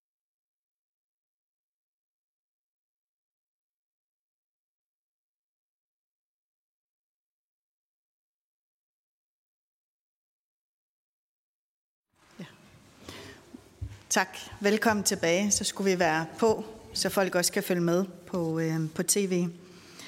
Så øh, går vi videre til et nyt tema, der handler om jurauddannelse, om der er brug for øh, flere juridisk uddannede inden for retsvæsenet i Grønland. Og øh, så har vi et andet tema, der også handler om IT-systemer generelt i, i Grønland, og herunder også digital tinglysning. Jeg vil give ordet først til øh, Pia Hjort Andersen og Vedna øh, Kromand fra Kredsdommerforeningen i Grønland, og de skulle være med på Teams øh, hjemme fra Grønland. Der gælder. Ja, Røyana.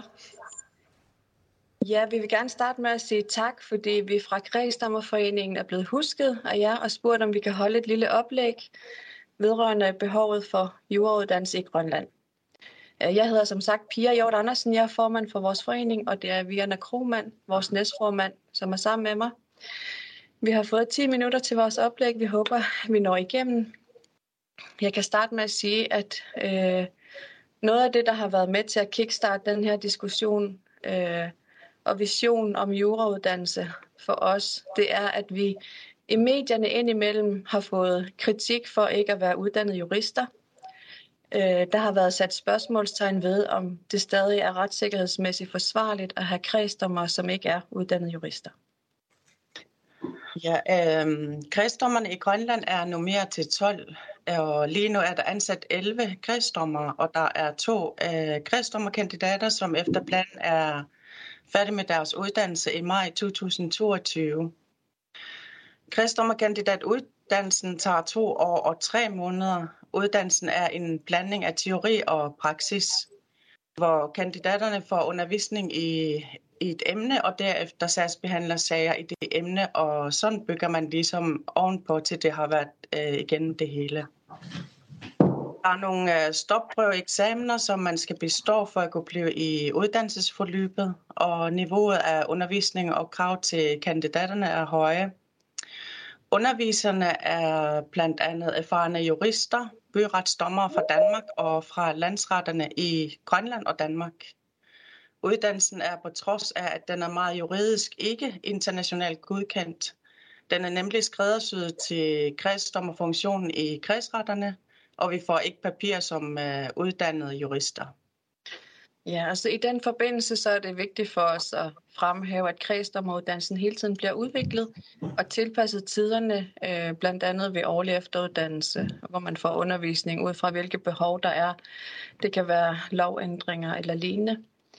Ligesom det også er vigtigt for os at sige, at de nuværende kredsdommer, som vi har, vi mener, de er fuldt ud i stand til at udføre deres arbejde på en retssikkerhedsmæssig forsvarlig måde. Det er kredsdommerne, som kender de lokale forhold. Vi kender kulturen i landet, øh, og hvis man vil bevare det her nærhedsprincip, som man har i dag, så mener vi, det er kredsretterne, som man skal satse på, øh, i stedet for øh, en central domstol i Storbyen i Nuuk, som ligger langt væk fra de yderste egne i Grønland. Vi har jo et uddannelsesbevis, hvor der står, at vi har bestået kredsdommer- og kandidatuddannelsen, og det papir har stor betydning for os, men Øh, vi forstår jo også, at ude i omverdenen, så betyder et eksamensbevis, øh, hvor der står, at man har studeret jura på universitetet, jo mere end vores. Ja, vi mener, at øh, kredsdommerkandidatuddannelsen er en rigtig god og meget skræddersyet uddannelse, som man bliver virkelig klædt på til arbejde som øh, kredsdommer.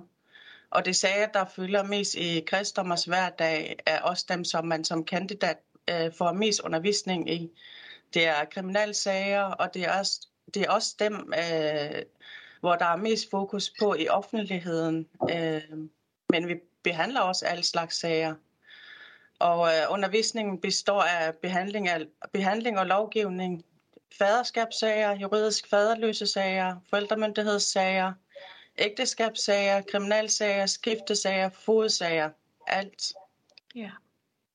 Altså, vi vil jo blive utrolig glade, hvis det bliver en mulighed for, at vi kan studere jura på bachelorniveau i forbindelse med vores arbejde som kredsdommer. Det er vigtigt for os øh, også lige at få med, at vi mener, det kan lade sig gøre, hvis man for eksempel går på halv tid i arbejde som kredsdommer, mens man tager uddannelsen eller noget lignende. Ligesom vi mener, at det skal være en mulighed for de nuværende kredsdommer og ikke tvang.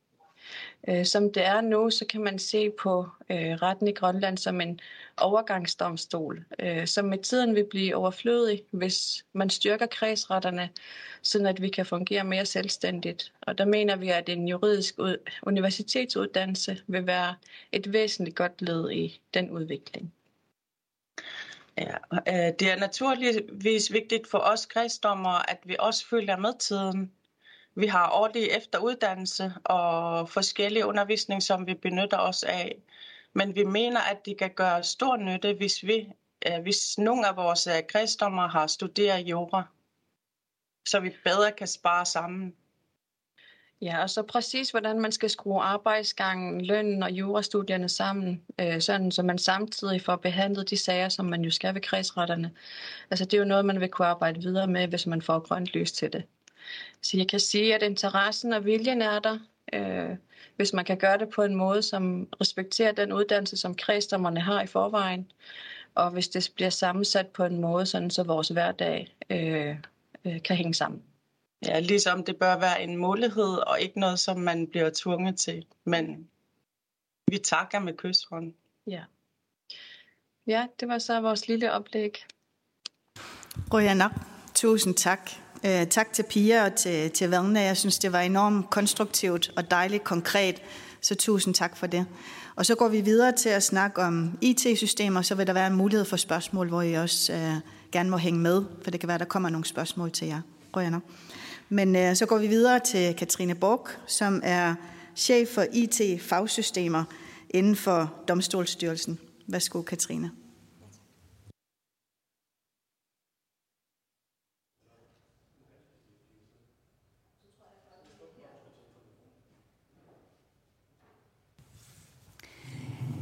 Som sagt, jeg hedder Katrine Borg, og jeg er chef for den enhed i Domstolsstyrelsen, der behandler de IT-systemer, som allerede eksisterer i retterne. Og det er retterne i hele rigsfællesskabet, så det er ikke kun i Danmark, det er også i Grønland og på Færøerne, hvor de bliver øh, vedligeholdt. Du må gerne skifte.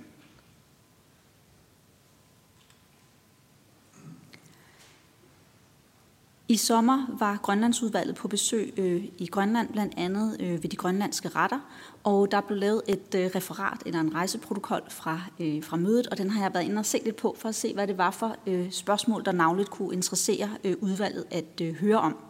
Og de budskaber, jeg har øh, lagt mærke til her, det er, at øh, der, er talt, der er blevet talt om, at de grønlandske øh, retters IT-systemer ikke er up-to-date og ikke lever op til det niveau, som de danske domstolssystemer gør. Det handler også om, at øh, de grønlandske retter bør tænkes ind øh, fra begyndelsen af nye IT-projekter. Der har også været talt om, at man ikke uden, øh, sådan helt uden, umiddelbart kan udrulle danske IT-systemer til Grønland, fordi der er forskellig lov, øh, lovgivning i Grønland og øh, i Danmark. Og så endelig er der blevet talt om øh, behovet for en digitalisering af den grønlandske tinglysning.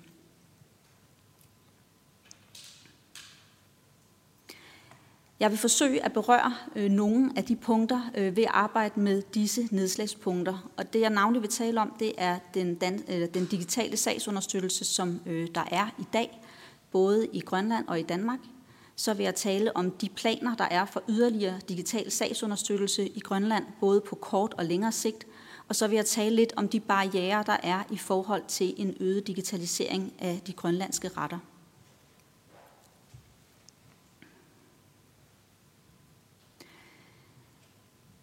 Siden øh, udvalget var på besøg i sommer øh, i Grønland, der er der sket øh, lidt mere på den digitale front øh, i forhold til retterne. Det er navnligt i forhold til øh, området civile sager, som bliver behandlet i alle instanser og alle retter i Grønland. Øh, vi var deroppe et øh, større hold, jeg var selv med, øh, oppe ved implementeringen af civilsystemet. Civilsystemet er et sagsbehandlingssystem, som alle retter i rigsfællesskabet bruger til at behandle civile sager. Så det er rettens medarbejdere, det er rettens dommere, der anvender systemet. I kreds, blandt kredsretterne er det udelukkende Sermasok kredsret, der har fået det. De andre kredsretter har ikke fået det endnu, og det kommer jeg tilbage til lidt senere øh, i mit oplæg.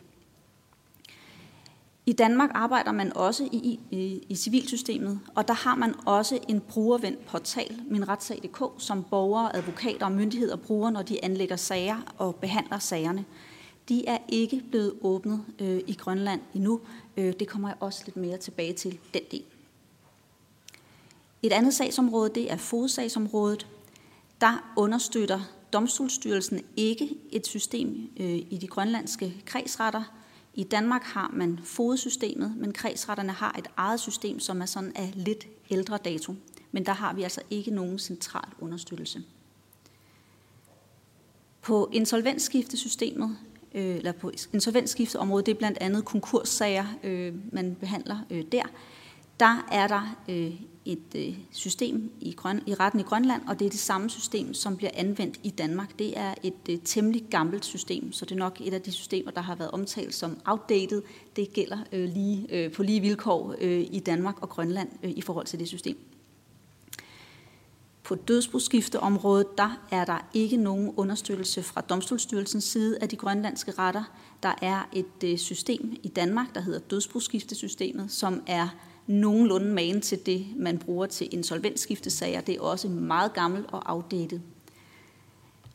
På straffesagsområdet, der anvender alle retterne, undtagen Grønlands Landsret, det samme system. Det er straffesagssystemet, og det er også et af de her lidt øh, afdækkede outdated systemer, hvis man kan sige det på den måde. Men det er det samme system, alle anvender.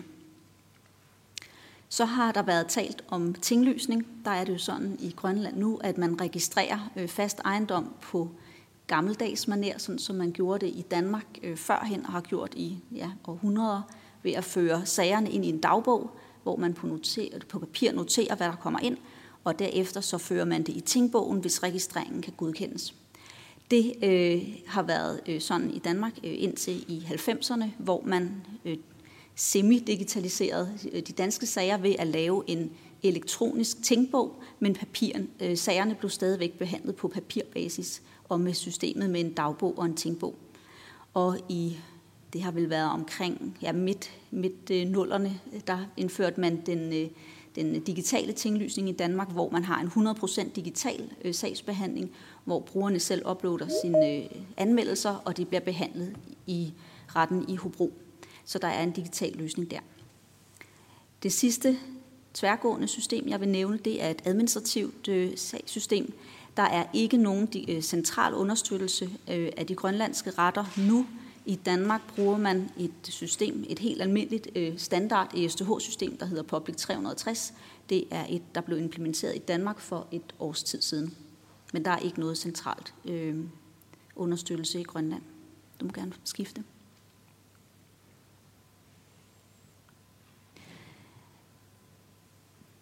Det var sådan, som det så ud nu, eller ser ud nu. Men der er planer for yderligere digitalisering i et eller andet omfang.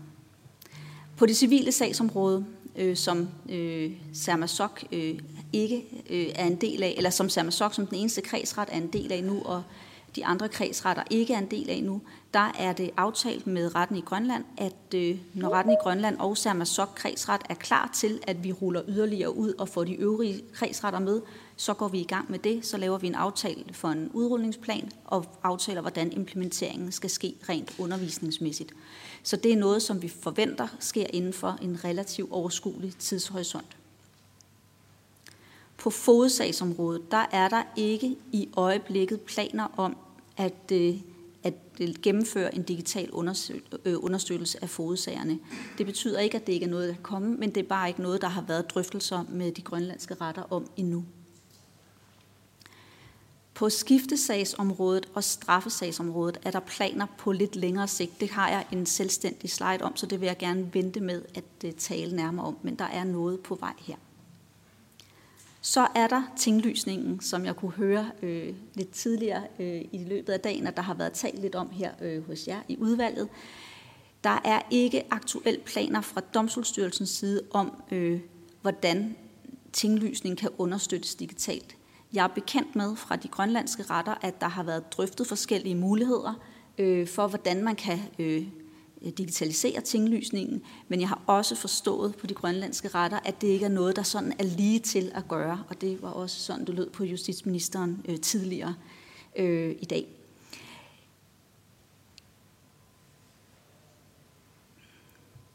I forhold til øh, administrative systemer, øh, det her øh, STH-system, jeg er ikke helt klar nu, det helt øh, øh STH-systemet, der er der aktuelt en afdækning i gang øh, med, øh, med retten i Grønland og øh, Grønlands landsret om, hvad der skal til for, at øh, de også kan få øh, Public 360, altså det her øh, administrative system, implementeret der har været, øh, der øh, pågår drøftelser, der er indhentet, øh, øh, der bliver drøftet med leverandørerne i øjeblikket om, hvad der skal til. Der er nogle tekniske barriere, som gør, at øh, det ikke er en lige til løsning, men der er, der er arbejdet allerede i gang.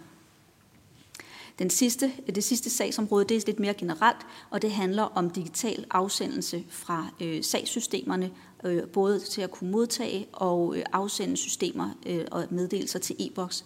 Det er et arbejde, som Domstolsstyrelsen så småt er i gang med, og som vi forventer at få implementeret i år. Så det er i gang. Og så må du gerne skifte.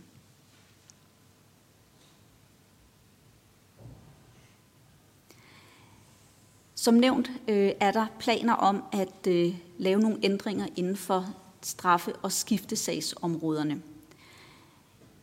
Jeg nævnte, da jeg gennemgik den aktuelle status øh, på systemerne, at øh, de sagsområder øh, er understøttet af nogle meget gamle systemer, og Domstolsstyrelsen er i gang med at udskifte disse systemer. Det er et arbejde, der kun så småt er gået i gang øh, med at få udviklet systemer, som skal understøtte hele rigsfællesskabets øh, behandling af civil, eller straffesager og skiftesager. Analysen i forhold til de grønlandske behov forventes at øh, gå i gang ultimo øh, 2022 eller primo 2023. Det er planlagt, at de grønlandske retter vil blive inddraget meget tæt øh, i arbejdet med at få afdækket behovene og implementeret systemet. Og den forventede implementeringstid i de grønlandske retter er medio 2026. Så det er på vej, men det er en ret stor opgave at lave det her system, så det er ikke noget, der lige er klar til at blive udrullet inden for øh, den nærmeste fremtid. Så må du gerne tage den næste.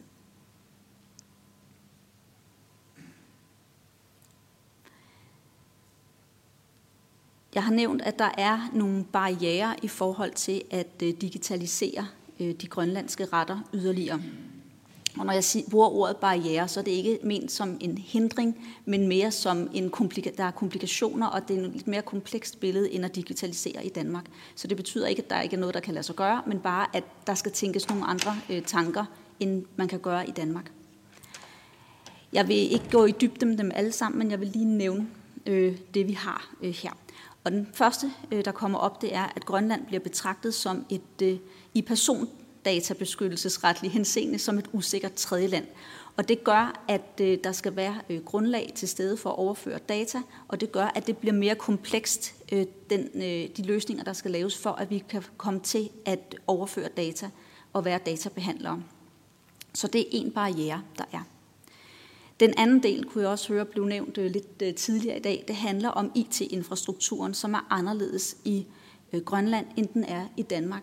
Og det giver øh, nogle problemer på den måde, at øh, anvendelsen af visse IT-systemer bliver enten uforholdsmæssigt kostbar, eller at det bliver ikke særlig brugervenligt.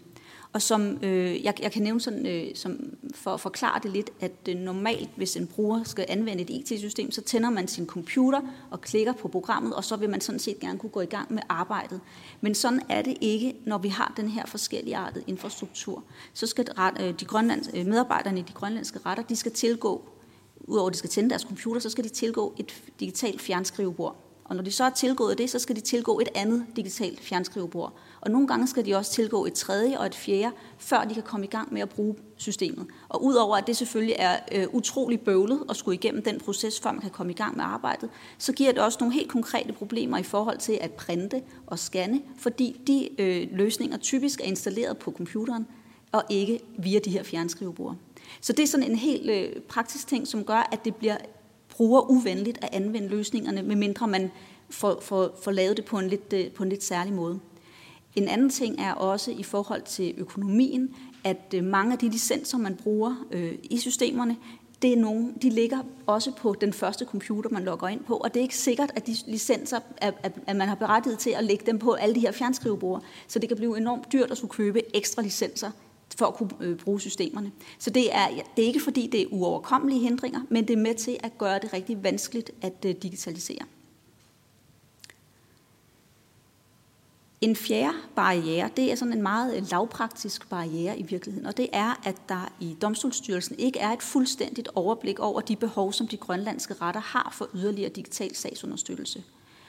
En ting er at kende øh, et behov, men spørgsmålet er også at finde ud af, hvad er den rigtige måde at digitalisere på. For det er ikke sikkert, at det at, øh, at få de danske systemer egentlig er den bedste løsning for de grønlandske retter. Fordi de er dimensioneret til noget andet, og de er dimensioneret til nogle, øh, nogle retter, hvor der er et meget stort antal medarbejdere og et meget stort antal sager.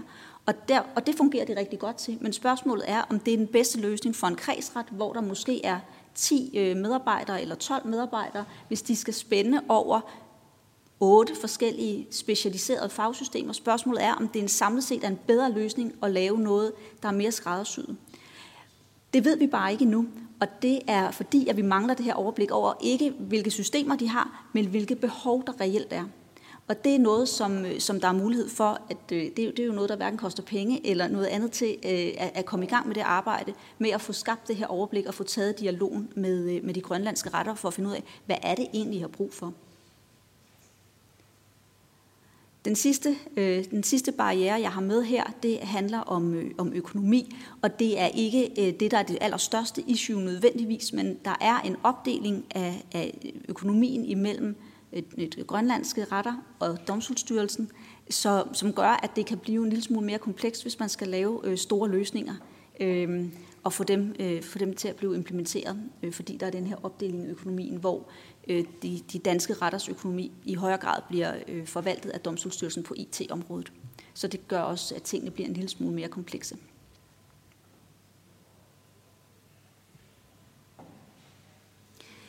Og sådan helt øh, opsummeringsmæssigt øh, vil jeg sige, at øh, der er et meget stort fokus øh, i Domstolsstyrelsen på øh, digitalisering og, øh, øh, og, øh, og understøttelse af digitale sagsom, øh, sagsgange. Det er der i, i Danmark, men det er der også i forhold til Grønland. Og der er sket øh, rigtig meget øh, sidste år, øh, i efteråret øh, 2021, og der er gang i en masse tiltag, som skal komme dels i, 20, øh, i 2022, men også i de kommende år. Og vi har et, et øget fokus på dialog og behovsafdækning, som jeg talte om øh, lige før.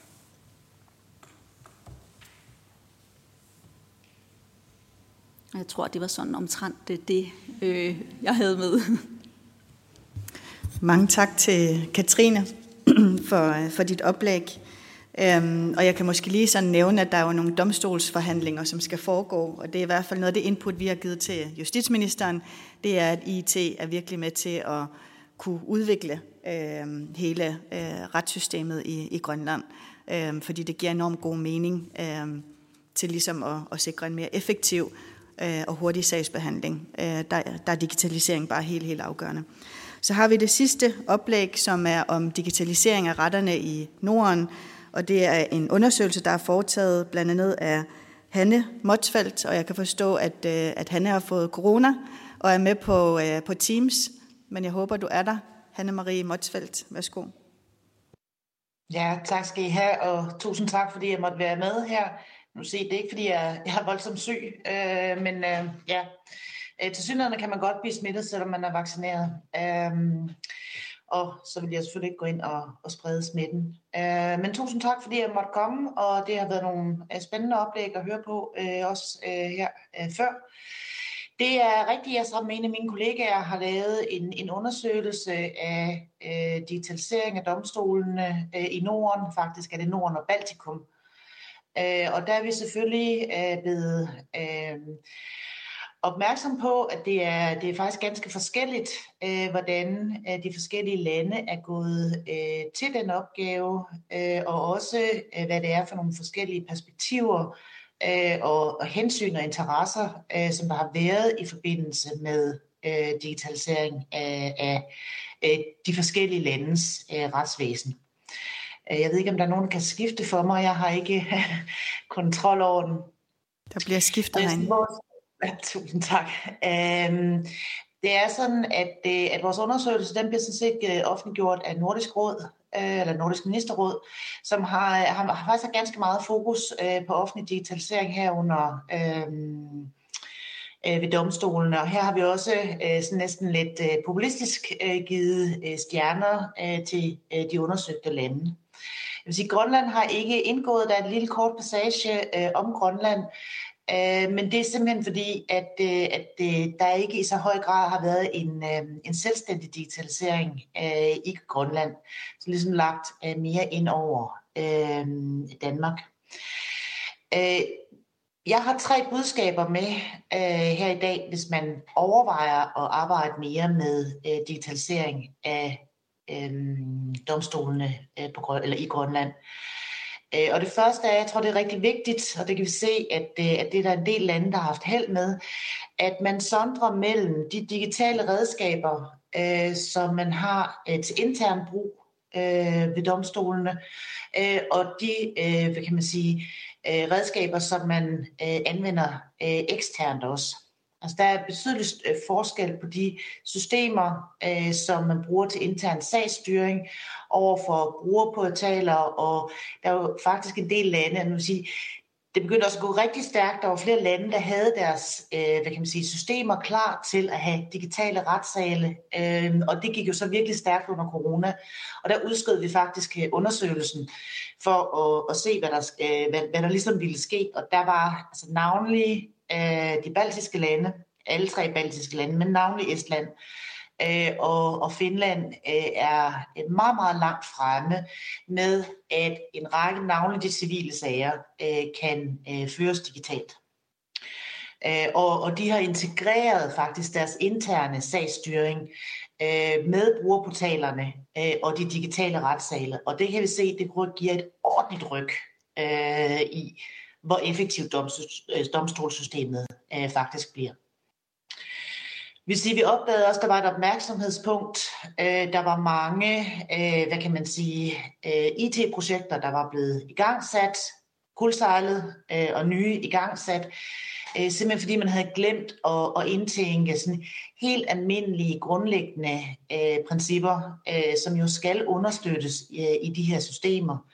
Øh, forsvarlig dokumentation af, hvad der er foregået i sagerne, og også øh, for, øh, forsvarlige øh, repræsentationsmuligheder, godt være, at det lyder sådan lidt, øh, lidt tørt og lidt kedeligt, øh, men det er jo ret centralt, øh, at borgerne, øh, når de nu for eksempel i en civil sag faktisk har anskaffet sig en advokat, at det er advokat, advokaten har adgang til sagens dokumenter, advokaten bliver varslet øh, om øh, diverse øh, sagsmøder øh, og, øh, og andet godt. Og der var faktisk en af de baltiske lande, øh, som øh, øh, blev dømt øh, ved IMD øh, for ikke at øh, acceptere, eller øh, for at deres e IT-system ikke understøttede øh, retten øh, til at have en advokat simpelthen, øh, til at repræsentere sig. Øh, det var i en civil sag. Øh, men det er i hvert fald vigtigt at tænke ind og gøre det fra starten, fordi ellers så kan der simpelthen være nogle projekter, der bliver væsentligt fordyret af, at man starter op og opdager, hvad man har glemt, og så faktisk er nødt til at starte op igen. Jeg vil sige, en anden ting, som vi opdagede, det er, at der er meget, væs, at der er meget den betydelige grad af sammenhæng øh, med det der vores generelle offentlige øh, digitale infrastruktur øh, og digitalisering af domstolsvæsenet. Øh, og det giver så også det problem, som altså vil tillade mig at pege på øh, her til sidst. Øh, og det, jeg vil sige, det sidste, det er ikke noget, som jeg ved noget om, men det er formentlig noget, Justitsministeriet ved noget om. Øhm, men der er en meget stor sammenhæng med det, vi i øvrigt har som vores offentlige digitale infrastruktur. Øh, hvilke digitale signaturløsninger vi har, hvilke officielle øh, postkasser vi har. Så herhjemme har vi jo for eksempel øh, øh, snart MIDI-ID, øh, og så har vi offentlig digital post, jeg vil ikke kalde det e-boks, det, det er den man sige, private løsning. Øh, men men øh, i de baltiske lande har man struktureret øh, en del af den her offentlige infrastruktur øh, anderledes, og det påvirker faktisk også den måde, som de digitaliserer ved domstolene på. Det, som vi også opdagede, øh, og det var navnlig nogle erfaringer, som man havde gjort sig i øh, Sverige og i Norge, det er, at øh, det er ekstremt vigtigt, øh, og som jurist, så var det meget nyt for mig, men altså, der er jo trods alt en grundsætning om økonomisk ansvarlighed, øh, at hvis man ikke sikrer sig øh, når man begynder på de her digitaliseringsprojekter, altså når man øh, gennemfører udbud, hvis man gør det, eller i øvrigt indgår kontrakter, at sikre sig retten til integrationsfladerne i de forskellige systemer. Og det kan både være over i den offentlige digitale infrastruktur, og det kan være de systemer, man, man indkøber og får udviklet til domstolene. Så bliver det rigtig dyrt senere. Faktisk næsten ufatteligt dyrt. Øh, og faktisk i lyset af det, som jeg hørte i det tidligere oplæg, så tænker jeg, det er et rigtig vigtigt opmærksomhedspunkt. Øhm, hvis man begynder at lave særskilte løsninger til øh, de grønlandske øh, domstole øh, og, og kredsretter, at man sørger for, at vi har, altså man selv som det offentlige har retten til de her integrationsflader. Fordi hvis vi skal til at betale øh, for at integrere andre systemer ind til de systemer, øh, så er det i hvert fald nogle af de nordiske øh, erfaringer, at det bliver meget, meget dyrt, hvis de oprindelige øh, udviklere har monopol på det øh, og, og kan kræve betaling. Så vil jeg sige som den sidste ting, jeg kan godt se, at min tid er løbet ud, men øh, når man har beskæftiget sig med hele øh, Norden og, øh, og hele øh, Baltikum, øh, så går det jo op for en, at de situationer, som de forskellige lande er i, også i en digitaliseringssammenhæng, er ekstremt præget af deres blik på deres sikkerhedspolitik. Altså, hvilken situation er de i, i, i forhold til, til andre lande? Øh, der, ja, altså, jeg ved ikke lige, hvordan jeg skal sige det. Øh, altså, jeg er forsker og, og jurist øh, og beskæftiger mig ikke sådan, som sådan med sikkerhedspolitik, men nogle lande oplever sig og vurderer sig øh, som mere udsatte i forhold til øh, cyberangreb østfra. Og der vil jeg meget opfordre til, om man overvejer, om de, lande, de løsninger, vi har i Danmark, både i vores offentlige digitale infrastruktur øh, og i det, vi opbygger øh, til vores domstole, nødvendigvis er velegnet til Grønland. Om Grønland om 10-15 år, de her systemer skal jo bare i mange år, øh, kan være i en anden sikkerhedspolitisk situation. Altså det, vi taler om her, det er jo kritisk infrastruktur. Det er jo domstolssystemet. Øhm, der kan jeg sige, øh, jeg burde nok ikke skrive de andre nordiske lande, men det er faktisk kun Finland, øh, men de baltiske lande, de har simpelthen kalkuleret med, at de bliver angrebet. Øh, og de har kalkuleret med, at angrebene lykkes. Øh, og at deres systemer bliver lagt ned. Øh, der var en, der udtrykte på den måde, jamen ligegyldigt hvor høje, hvor tykke mure vi bygger, øh, som sikkerhed omkring vores systemer, jamen så vil øh, de blive brudt ned. Øh, og derfor har øh, det helt centrale for dem været at sørge for, at de hurtigt kan genoprette. Øh, og derfor har de faktisk valgt en anden øh, grundlæggende tilgang og, en anden grundlæggende opbygning af den offentlige digitale infrastruktur. Og det vil jeg bare sige som et opmærksomhedspunkt, at man skal måske kalkulere med, at den fremtid, vi kommer ind i, i en digital sammenhæng, er mere risikofyldt Øhm, så man skulle måske, navnlig vil jeg sige Estland, som jo også er ekstremt langt fremme, øh, altså med deres digitale retssale og øh, den fuldstændige gennemsigtighed, der er i forhold til parterne, øh, automatiseret sagsflow, hente noget inspiration øh, hos dem øh, i forhold til, hvordan de har håndteret deres øh, sikkerhedspolitiske situation i en digital kontekst. Det var det jeg vil sige. Ja, og så mange... sige tak, fordi jeg var der. Ja. ja, mange tak til, til Hanna. Jeg håber også, du, du lytter med. Det kan være, der kommer nogle spørgsmål til dig også, og, og rigtig god bedring i øvrigt også. Øhm, så tænker jeg... Jeg er slet ikke syg, jeg er bare, jeg er bare positiv. ja, undskyld. ja. Jeg tænker, der er mulighed for at stille spørgsmål, og, og som sidste gang, så tænker jeg, at vi lige tager folketingsmedlemmerne først, og så øh, Inatisarduts lovudvalg, hvis I også har nogle spørgsmål, så er I også meget velkomne til at komme med dem. Øhm, jeg har skrevet mig selv på, og så Agi Mathilde har også bedt om ordet. Så bare lige kort fra, fra min side. Øhm, der er ingen tvivl om, at, at digitalisering er vejen frem for, for Grønland, også for, for Grønlands retsvæsen, øhm, og i virkeligheden også hele justitsområdet, det vil sige også politiet og, øh, og kriminalforsorgen. Jeg er heller ikke i tvivl om, at der er brug for flere med en juridisk uddannelse i, øh, i vores retsvæsen, hvis vi skal have løftet retsvæsenet. Og det er vigtigt for mig at sige, at det er jo et spørgsmål om økonomi, og det er et spørgsmål om prioritering. Øhm, og jeg oplever desværre i forhold til digitalisering, at øhm, der har manglet politisk bevågenhed på det her område, så det håber jeg, vi kan være med til at skabe. Og det er mit indtryk, når vi snakker digital øh, tingløsning, at det er sådan set alle partier, der bakker op om. Selvfølgelig skal der også være det i, i Grønland, så det vil jeg bare gerne lige slå fast. Omkring uddannelse, så er rigtig glad for det oplæg, som øh, Pia og Verna kom med. Fordi ikke kun når det gælder kredsdommerne, men sådan set også når det gælder øh, anklager og, og forsvar i Grønland, så synes jeg, der er brug for, på den lange bane i hvert fald, at vi gør, hvad vi kan for at sikre, at endnu flere har en juridisk baggrund. Vi har flere jurister, vi har en jurauddannelse, man kan få en bachelor øh, på Grønlands Universitet. Øhm, så igen synes jeg også, det er et spørgsmål om prioritering og også økonomi, men at vi selvfølgelig også anerkender de erfaringer og de kompetencer, som blandt andet kredsdommerne, øh, men også de andre inden for justitsområdet har. Øh, men det kommer jo ikke af sig selv. Og, og derfor tror jeg, at den her debat er super vigtig, særligt når vi snakker uddannelse, fordi jeg mener, at det er med til at sikre, at man forstår kompleksiteten, som justitsministeren også var inde på. Øhm, så det er i hvert fald en, en kommentar fra min side. Jeg håber virkelig, man vil øh, tage det med videre. Øhm, så er det Agi Mathilde først. Der kan nå. Øh, Rønner. Øhm, jeg snakker på grønlandsk, fordi at øh, vi har givet mulighed for at øh, kunne udføre det her på grønlandsk før, så det fortsætter jeg bare med.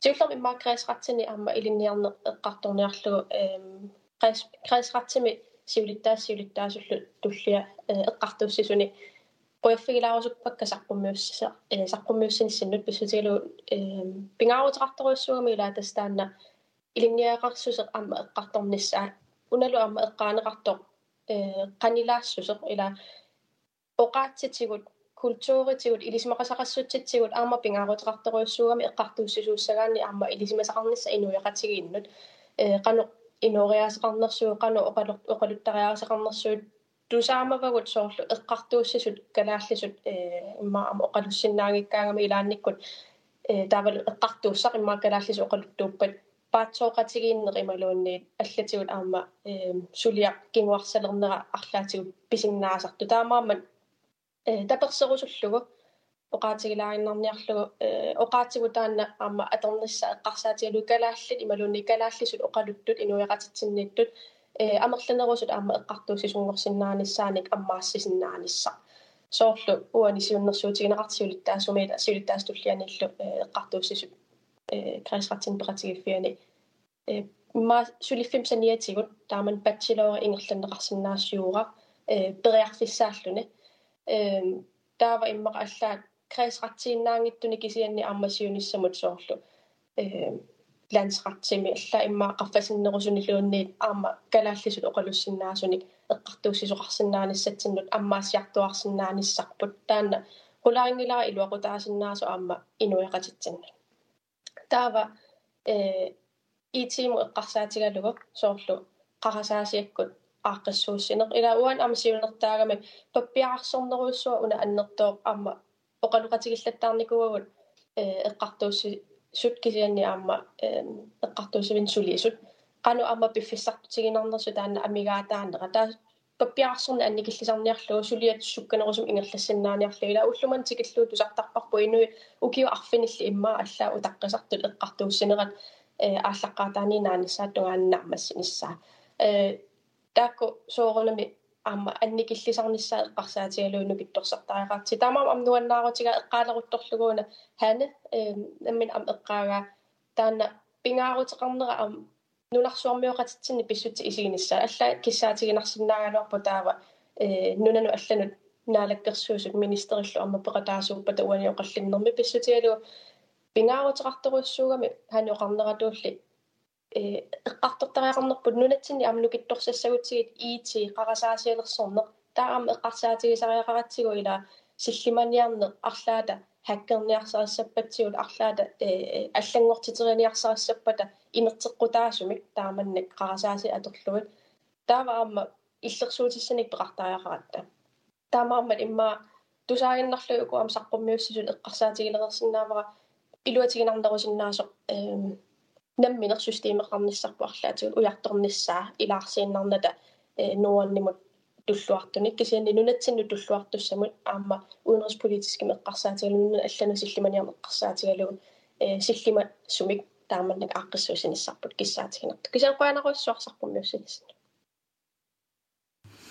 Røyanak, Agi, vil du sige noget af det på, grøn, er på, på dansk også? Øhm, jeg havde faktisk håbet på, at vi måske kunne finde en løsning med, at vi kunne få hele den her øh, høring oversat øh, til det, når vi er færdige med det, så det er også muligt for, for grønlandsk øh, sproget at kunne se den her igen og kunne følge mm. med i, hvad det er for nogle beslutninger, der bliver taget om, øh, om Grønland. Men det kan vi sagtens. Det var mere i forhold til øh, vores kollegaer herinde i Folketinget også. Hvis, hvis du gerne vil komme med samme budskab, så var der mulighed for det. Jeg prøver lige at gøre det kort, det bare for at sige, at jeg støtter op omkring øh, Kirsten og øh, altså Kredsdommerforeningens formands og øh, næstformands øh, budskab omkring øh, en, en jura øh, bacheloruddannelse ved siden af. Vi har set også flere lande, øh, især i den små øh, småbefolkningslande, som, øh, som vælger at, øh, at fokusere på en bacheloruddannelse, og så, og så kunne føre det videre. Hvor vigtigt det er også at have øh, borgere fra Grønland, og vi skal også have fokus på, at det grønlandske sprog også i blandt kredsdommer og øh, landsretsdommer bliver udviklet, fordi vi har hørt meget om det med, at det kan sænke nogle processer og sådan noget ved hvis øh, der er misforståelser mellem dommerne og den, den anklagede for eksempel. Øhm, så det var bare meget kort, det jeg også nævnte for at sige, at det, det støtter jeg op om. Men, øh, men også det med e IT-systemet, at jeg var enig med Hanne omkring, at jeg var glad for, at du nævnte det, øh, fordi jeg vil også komme lidt ind på det der med, at det kunne have været godt, hvis vi også havde haft nogen, måske fra Udenrigsministeriet, øh, med i det her, fordi der er et stort sikkerhedsmæssigt aspekt i det, vi også bliver nødt til at kigge på. Øh, og der bakkede jeg bare op om, øh, om det han sagde, og at jeg var enig. Øh, og, og at, ud fra hvad jeg har hørt indtil videre, så synes jeg, at vi skal begynde at kigge på, om, om ikke det netop er klogest at kigge på et, et, et system, der netop passer til Grønland og den geografiske, demografiske stilling, vi har der, i forhold til hvilket IT-system vi også skal opbygge. Men, øh, og så ellers bare tusind tak for, for jeres ting. Og så Hanne, øh, jeg føler med, at jeg sidder også lige med corona, men vi skal nok klare den. Men øh, tusind tak. Ja, Rønner, og god bedring til at give os. Så er det Brian Bressendorf. Værsgo. Tak. Øhm, det er nok mest til dig, Katrine. Øh, jeg hører, hvad du siger om, hvad, hvad kaldte du det, firedobbelte fjernskrivebord, eller hvad det var. Øhm, jeg er ikke sikker på, at jeg forstår det. Øh, kan du ikke prøve at forklare, hvorfor det er sådan? Det er sådan det ene. Og så, så nævner du alle de her barriere for at nå dig til. Øhm, og, og jeg tror, vi alle sammen sidder med sådan et eller andet om, hvad, hvad handler det om, for at vi kommer, vi kommer videre i, i digitaliseringsprocessen? Er det, er det økonomi, eller hvad er det? Og der, der lyder det for mig som om, at du egentlig siger, at der er en del sådan, tekniske udfordringer, inden vi overhovedet når over til... Altså, vi kan ikke bare smide en pose penge efter det her, for at løse det. Der, der er en del tekniske udfordringer inden. Kunne du ikke sige lidt mere omkring, hvad de tekniske udfordringer er? Mange tak. Jeg tænker lige, at vi bruger anledningen til, at vi også har Naja Nathanielsen til at måske også at, at komme med nogle ord. Så hvis Naja vil komme på først, og så er det Katrine, og hvis der er nogle af jer andre, der også gerne vil sige noget af oplægsholderne, så er I velkommen til det. Så har vi en, en ny runde bagefter. Værsgo, Naja. Tak, og jeg, øh, ligesom Brian Bressendorf, så har jeg også, øh, vil gerne høre svaret fra, fra Katrine, men, men øh, i forhold til det her med, med systemer, der tror jeg, det er vigtigt at sige, at der er ikke nogen alternativer til digitalisering. Det er ikke sådan, at vi kan sige, at vi vælger ikke at digitalisere, så, så der skal findes løsninger af de tekniske eller anden art, så det er den vej, vi skal frem. Øh, og, og det der, der er jo de tre muligheder, som jeg også synes bliver sagt meget fint, at man kan tænke øh, Grønland øh, ind fra starten, eller man kan tilpasse eksisterende systemer, eller man kan udvikle nye, fordi vi er en mindre administration og har nogle både andre lovgivningsmæssige rammer eller andre forhold. Øh, Øh, og, og for mig at se, så er, det, øh, så er økonomi driveren her, både på det tekniske og på det andet. Det er dyrt at udvikle, men det er også den eneste vej, der er, fordi de her systemer vil man typisk ikke i de etablerede øh, enheder lige have afsat et større beløb til at udvikle. Det er meget omkostningstungt og kræver også nogle særlige viden, man typisk ikke har i de enkelte øh, enheder. Så, så det, det kræver, at man tager det øh, oppefra og hjælper med at få en proces i gang, og det, det synes jeg er rigtig øh, vigtigt og spændende. Og så lige kort til, til øh, indbarket fra Kredsdommerforeningen. Jeg er meget enig i dem, og jeg synes, de har, øh, har, har påpeget nogle rigtige ting. Det er bare godt lige vil understrege, at kredsdommer øh, forsvar, de er jo ikke uuddannede. De har bare ikke en juridisk uddannelse øh, fra et universitet, men de er uddannede, øh, og det er en uddannet faggruppe, der også er dygtige. Det synes jeg bare, vi skal have med i baghovedet. Mange tak. Og så er det Katrine, værsgo. Jeg tror faktisk, at jeg vil sende den tekniske del af spørgsmålet videre til vores IT-direktør øh, fra Domstolsstyrelsen, Martin Wood, fordi jeg er ikke selv øh, tekniker, så det, jeg tror, at det, vi får et mere præcist svar, hvis øh, det er IT-direktøren, der svarer på det. Ja, tak for det. Jeg skal lange tekniske forklaring, men sådan den hurtige version, det er, at vi må eksempelvis ikke have øh, data stående i Grønland, så data skal være i Danmark. Så når man logger på fra Grønland, så skal man tilgå systemerne og data fra Grønland til Danmark. Det er tilbage til den her tredjelands øh, øh, problematik. Det er den ene del af det. Så vi må simpelthen ikke have systemer stående uden for Danmarks øh, grænser eller uden for EU's grænser. Den, den, øh, den anden del af det er, at i hvert fald indtil for meget nyligt, så har der ikke været de typer forbindelser til Grønland, som gør, at vi kan lave et lukket netværk, så er vi tilbage til det med sikkerhedshensyn, så vi har skulle gå over et usikkert netværk for at komme til øh, Grønland. Så det har simpelthen været af sikkerhedsmæssige hensyn og juridiske hensyn, at man har lukket det i øh, Danmark. Og det er oplevelsen, når man så sidder på Grønland, at man logger ind i først et fjernskrivebord, og så er den løsning, som du også beskriver, af ældre karakter, så der kommer endnu et fjernskrivebord.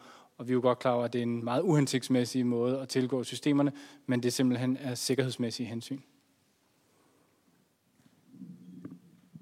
Tak. Så tager vi en næste runde, og Christoffer Melsen har meldt sig på banen. Og hvis der er nogen blandt tilhørende, der også vil stille spørgsmål, så er der mulighed for det.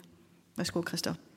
Ja, altså det er jo lidt en, øh, i samme spor, og jeg tager lige sådan lidt til spørgsmål og kommentar øh, en, øh, i en stor pærevælling. Altså, øh, jeg synes jo, så længe at de her områder øh, er, ikke er hjemtaget, så synes jeg, at vi har en forpligtelse til, at, at vi har nogenlunde samme serviceniveau, kan man sige, i Grønland og, øh, og Færøerne og i Danmark og det gælder jo også øh, på IT-området. Og sådan ud fra snakken i dag, så får jeg også egentlig indtrykket af, at øh, det er jo lidt fortidens sønder, om at man ikke har, netop har tænkt Færne og, og Grønland med fra starten af, der gør vi i dag, at det er blevet så forskelligt, at det, det giver en masse udfordringer.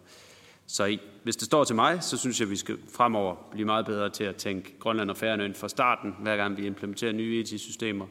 Jeg tror, det er også jeg har en lidt IT-baggrund, jeg vil udmærket tro, at det er lettere at få det tænkt ind fra starten, når man har en projektorganisation, der arbejder med et IT-system, og få tænkt det ind der, og tage de svære snakke, i stedet for at man skal gøre det 10 år efter, når alle har egentlig glemt, hvordan man øh, øh kom i gang med det her IT-system, og hvilke muligheder der var. Øh, så det tror jeg bare, vi skal blive bedre til, øh, også selvom det vil koste nogle penge og koste noget bøvl, for jeg tror ikke, det bliver billigere af, at vi, øh, vi skubber udfordringen. Noget af det, man hører øh, øh, fra Grønland, også dem vi snakkede med i retssystemet, de var egentlig, at nogle gange mente, det var så lavpraktisk, at man egentlig bare lige glemte, at øh, man også øh, havde nogen op i Grønland, der, der lige skulle tages med på råd og høres. Øh, øh, og mit indtryk er også, at de gerne vil. Så, men det er også en politisk kommentar, som vi selvfølgelig også skal tage videre med Justitsministeriet i forhold til, at det er vores tilgang til det, at, at vi ikke skal have det her retssystem i to tempi på den måde. Og så synes jeg, at vi skal kigge videre på det her med, at øh, det jeg går ud fra, det er den her Schrems 2-dom, øh, også der er et problem for os, at vi må simpelthen have på tværs af Danmark og Grønland kigget på, hvilke muligheder der er. Fordi for mig at se, at det er jo helt skørt, at øh, det til synligheden er mere sikkert, at vi lærer data, data i Rumænien end i Grønland.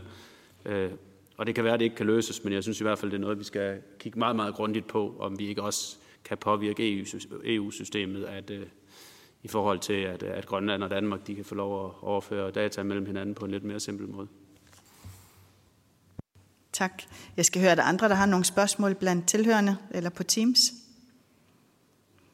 Ellers så vil jeg overlade ordet til Naja først, og så bagefter til Han-Marie Motsfeldt. Værsgo, Naja. Tak, og det er også bare en kommentar. Vi er meget bevidste om den her øh, problematik omkring Grønland som usikker tredjeland, og det er også noget, vi, som kræver arbejde på begge sider af Atlanten, og, og det er også i gang, men det er en meget lang, samlig og omstændelig øh, proces, og, og, og inden vi bliver vi bliver klar til at sende noget videre til EU, og inden de har behandlet det færdigt, så tror jeg, at vi kigger ind i et årti for at være helt ærlige. Så, så, så det er altså noget, vi skal forholde os til i dag, inden for rammen af det, og også være klar til en virkelighed efter, at det ophæves. Så, så vi har altså et ret lang tidsperiode, hvor vi, vi ser ind i den her problematik. Tak. Og så er det han Marie Motsfeldt. Værsgo. Øh, jeg kan ikke forstå øh, det her problem omkring øh, Grønland, øh, og jeg kan slet ikke forstå skræmssagen øh, i det.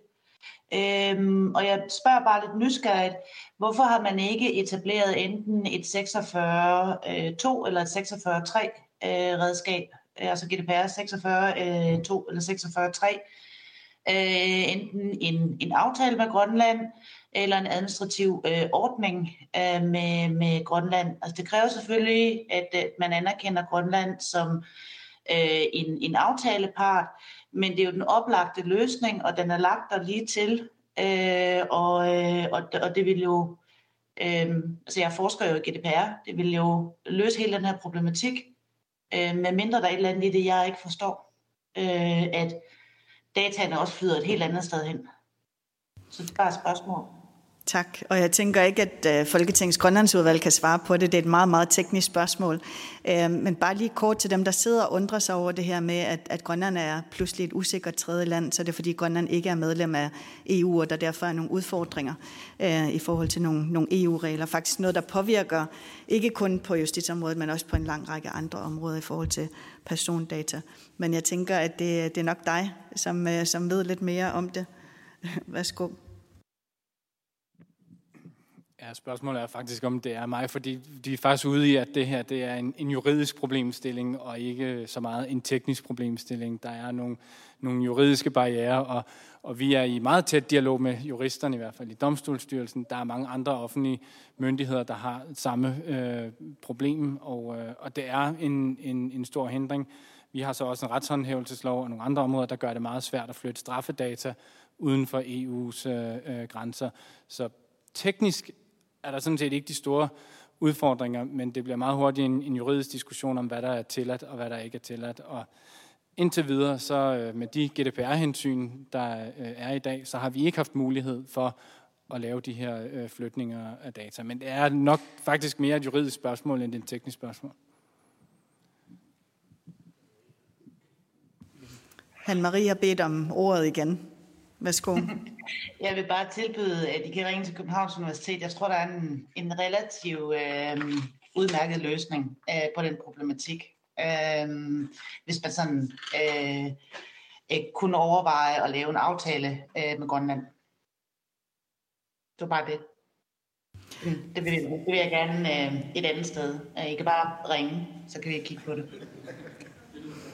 Der er i hvert fald en åben invitation til at, at henvende sig til, til Hanne-Marie. Er der andre, der har et spørgsmål inde i salen? Ellers så tænker jeg, at vi er ved at, at nærme os øh, en afslutning. Og jeg vil bare gerne sige sådan her til, til sidst, at øh, rigtig ofte, øh, så bliver vi også kontaktet som politikere, og folk de siger til os, at vi er jo et rigsfællesskab, altså indforstået, at vi må jo kunne løse det. Øh, og jeg synes nogle gange, at der er nogle sådan øh, udfordringer på noget sådan lidt øh, hovedløst, øh, hvor man tænker, at det er et spørgsmål om prioritering, er det et spørgsmål om penge, er det et spørgsmål om en, en ledelsesmæssig fokus. Øhm, og det håber jeg i hvert fald, der er nogle af tingene, som man ledelsesmæssigt kan være med til at løse, eller der nogle andre ting, vi politisk kan være med til at, at bringe videre.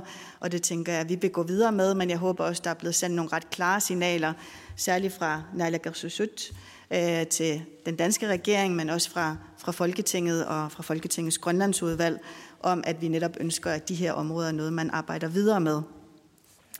Så øh, er der selvfølgelig nogle forhandlinger, hvor vi, vi skal gøre vores øh, internt i, i Folketinget. Men øh, jeg, jeg tænker også generelt, at hvis vi skal øh, måske tage lidt læring til os, så er det, at vi har fokuseret rigtig meget på politiet, til dels også på Kriminalforsorgen i Grønland, men måske ikke helt lige så meget på retterne.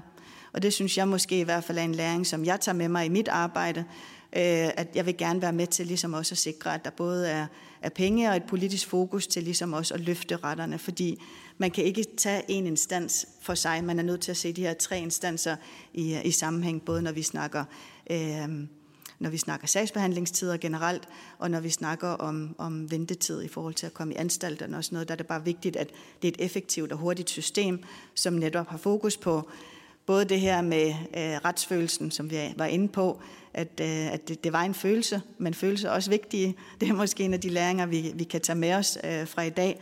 Men det er også bare super vigtigt, at den viden og den forskning, som jeg i virkeligheden godt kunne tænke mig, der var noget mere om, når det handler om justitsområdet i Grønland, også kan være med til at bringe justitsområdet videre. Øh, det synes jeg også er en af de læringer, der har været i dag, at, at nogle gange så ved vi måske for lidt i virkeligheden om, hvad der egentlig foregår, og hvor hullerne øh, egentlig er. Øh, så det her det er et ongoing arbejde, tænker jeg, både for Folketingets Grønlandsudvalg, jeg ved, der har været medlemmer af retsudvalget øh, her til stede også, og jeg vil bare sige tusind tak til særligt oplægsholderne, til øh, Naila Gersusok, til justitsministeren og til alle jer, der har været med, både fysisk og på Teams, og til alle, der har fået corona. Jeg håber, I snart bliver raske igen. Øhm, men i hvert fald tusind tak, fordi I har brugt den eftermiddag sammen med os. Øhm, og forhåbentlig så ser vi nogle forandringer, blandt andet baseret på den her erfaring, men også på de politiske forhandlinger, der er i Folketinget og mellem Naalakkersuisut og regeringen. Så tusind tak og rigtig god